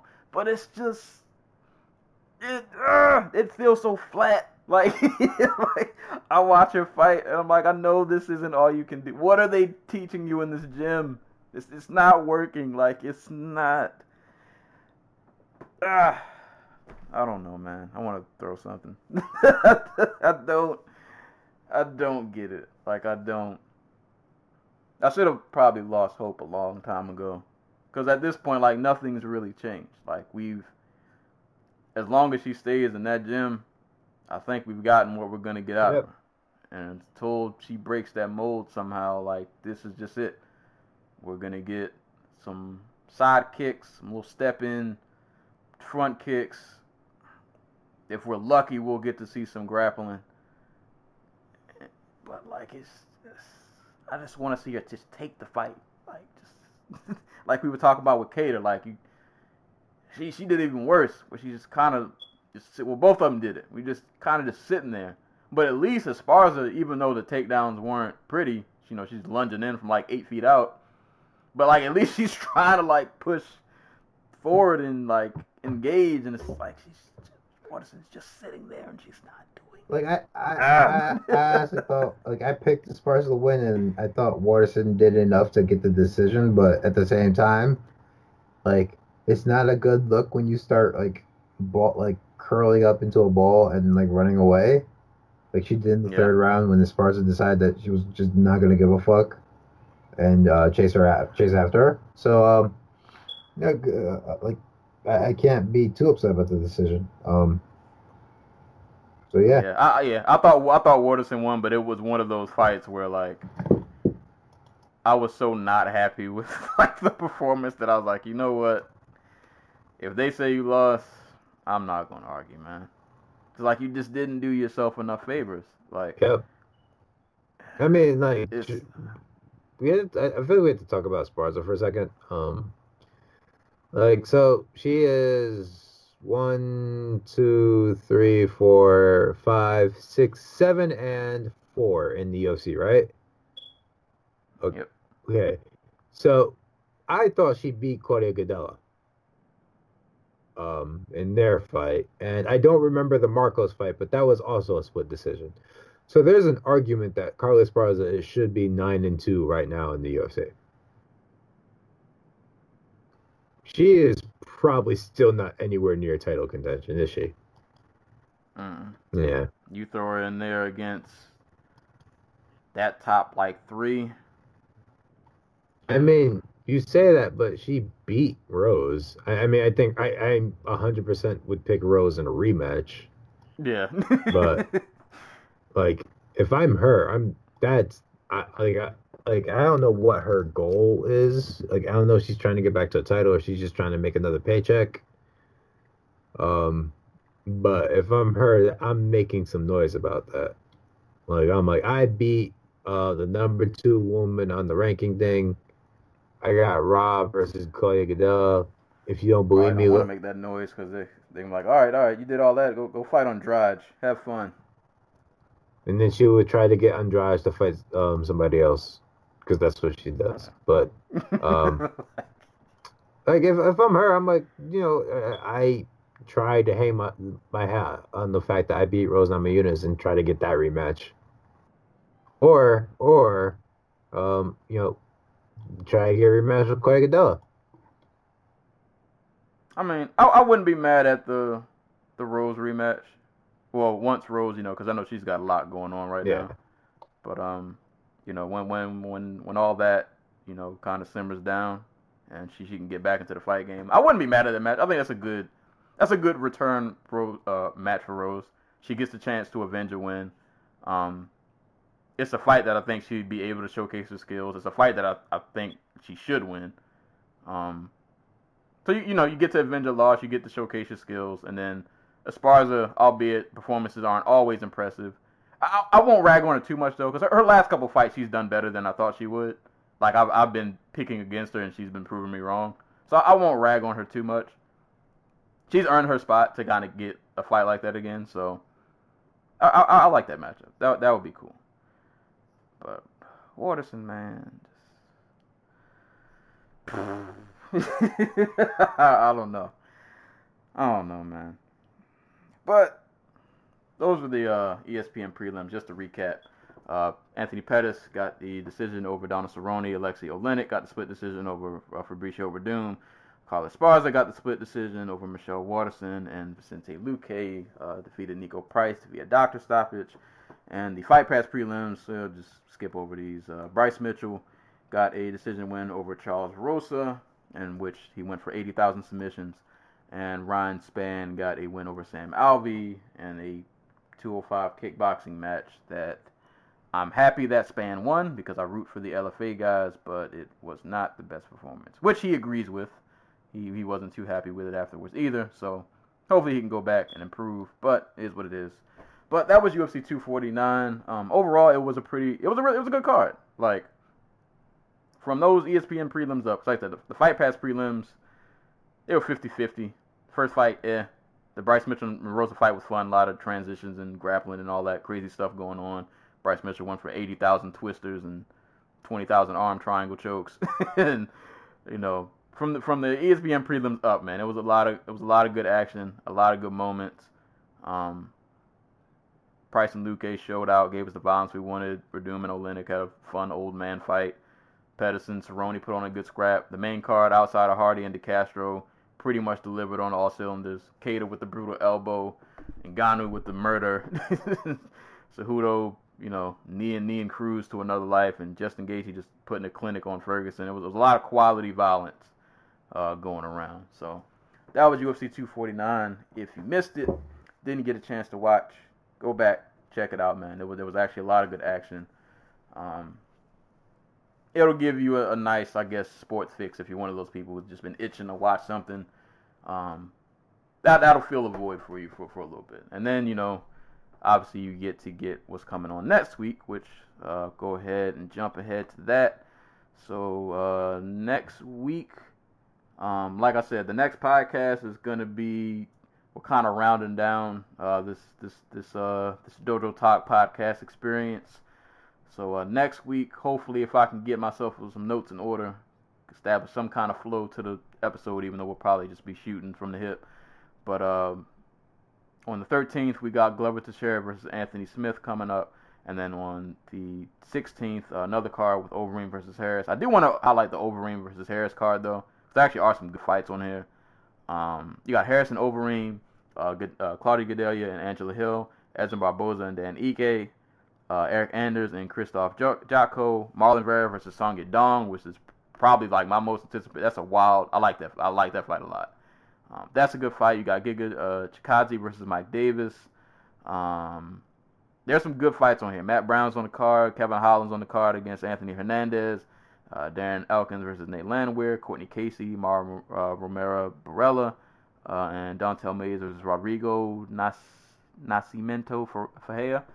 Um, this I think this is a pretty good card for a fight night card. I like this one. Um, but like I said, next podcast we'll just kind of combine these cards into two. We'll just kind of pick out moments here and there that kind of stood out to us, and then we'll, uh, you know, kind of just shoot from the hip from there. But there are fights coming up, so you guys will be able to get your fix.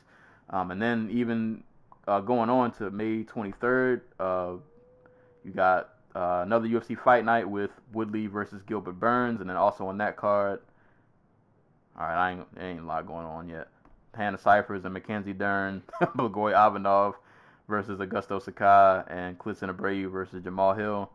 Um, so that that card's still filling out, but I like the Burns and Woodley fight. Good. I'm, I'm glad Burns is getting like a, a marquee fight. I think he's he's earned it. Um, so there are fights coming up. If you've been itching for a sports fix, uh, the UFC has you covered. Don't know about how safe it'll be, but you're at home, so guess you ain't got to worry about it. But it's you know, fights will fight. Fights are coming. Fights are coming. At least as of now. We we don't know what'll happen in the future. I hope everybody from this card is okay. I hope Jacare's doing good. Um, I hope everybody can stay safe as best they can out there dealing with the situation. But uh, that's what we got upcoming next week. Uh, so, uh, you got anything else before we close out the episode? Uh, Any upcoming anything else going on? um, yeah, just stay home. Take care of yourself. Take care of your family. Um, remember to eat, drink water, breathe. You know the essentials. There you go. Definitely drink water. Definitely drink water. Well, guess uh close out. Parting shots, shout outs. Um I don't know, we have enough darkness in the beginning of this episode. I'm not gonna do any shots. Try to end on a positive note. Um so I will send uh shout outs to my all time favorite fighter, George St. Pierre, who got uh, inducted into the UFC Hall of Fame yesterday in the modern wing. Um, I mean, if you know GSP still, man, welterweight champ for the longest, left the sport for like forever, came back, beat up Michael Bisping, got that belt, then disappeared again. but um, nah, man, G- GSP is my all-time favorite fighter. He's one of the guys who really got me into the sport. Um, to me, I, I still believe he's probably like the most complete fighter. Like if you were building a prototype for a fighter, you, you would want it to be like GSP. Um, names on the record, like you guys know the resume, man. Matt Hughes, BJ Penn, Jon Fitch, Thiago Alves. He jabbed Josh Koscheck's face off. Carlos Condit, Nick Diaz, Johny Hendricks. I know y'all still salty about that fight. I don't care. he beat Johny Hendricks, submitted Michael Bisping. Like, what else you can say, man? Jake Shields, the the the man. He, he's the goat to me. He's still the goat to me. To me, he's the, he's the greatest fighter ever, in my opinion. But I, I'm I won't get in an argument about that. But congrats to GSP, man. Uh, inducted in the Hall of Fame. Definitely well deserved. Um, go back and watch some GSP fights, man. That that man made he made a lot of really great fighters look incredibly average. Um, he was just he was just really really good, man. I, I can't really put it into words. Pr- Prime GSP was a he, he was a he was a different beast, man. That guy was that guy was a different beast. Um, so shout outs to George St. Pierre, and uh, continued shout out to ESPN for this Michael Jordan documentary, uh, Last Dance. Like I said, man, Sunday nights has, has really been the move for me. Um, they're dropping two episodes a night, so it'll be back on tonight. Well, as of this recording, by the time you guys hear this, it'll already have passed, but you can still go back and watch it. But really good documentary, man, highlighting that Bulls run, highlighting their three-peat and everything that was going on during that time. It's cool seeing the stories of Dennis Rodman and how much they hated the the rivalry between the Bulls and the Pistons and how much everybody hated Isiah Thomas. Like it, it's a fun documentary, man. I like it. I like it, man. It's a lot of it is information that I I knew already. There were a couple of new things I didn't know that they they showed, but it's still just been really fun to watch, man. Um, really good documentary. I'm actually kind of gonna be sad when that's over. I've really been looking forward to that like every Sunday night. It's, it's been really fun to watch. So uh, shout outs to that documentary. Um, yeah, and shout outs to you guys. If you're listening, I appreciate you. Like I said, man, this, this podcast is winding down. By the end of the month, this will be all be all wrapping up in a nice little bow. Um, but I appreciate you guys who have been listening. Um, you know, hope you're staying safe out there, and uh, you know, we'll we'll keep on rolling until this is officially over. Uh, any uh shout shout outs, anti cool before we get out of here. Shout outs to moms. Um, you know, thanks for the life. Um, you know, just in general. um, and um, you know, just you're stuck working in a grocery store somewhere, shouts to you. Um, I know all the um the empty-fisted uh friggin' appreciations probably are grating when you don't get paid enough for this shit, but really appreciate it. Definitely. Yeah, you guys are literally uh y'all are literally like the only thing that are that's holding this together. Cause boy, yeah, nah, like the Antago said, definitely, definitely appreciate it, man. Y'all are uh I know it ain't the best circumstances, but uh nah, you, you guys are really really, really putting in the work and really, really holding things together. So definitely, definitely appreciate you guys. And definitely shout outs to all the moms. Happy Mother's Day. By the time you hear this episode will have passed, but hope you had a good Mother's Day if you are a mother listening to this podcast. Um, but yeah, that's about it. So as always, give this podcast a listen. SoundCloud, YouTube, Spotify, Apple Podcasts, Google Play, all that good stuff. Send questions to Dojo Talk Podcast at yahoo.com. Hit us up on social media at the Dojo Talk Podcast Facebook, as well as the Instagram page. Follow me on Twitter and Twitch, where I have been streaming lately at Serial Sensei. And you can follow my co host on Twitter at GC Zeus. So, as always, man, happy Mother's Day. You guys stay safe, uh, stay clean out there. And as always, anytime people are being punched and or kicked in the face, we will be there to talk about it. And until next time, we will catch you guys later.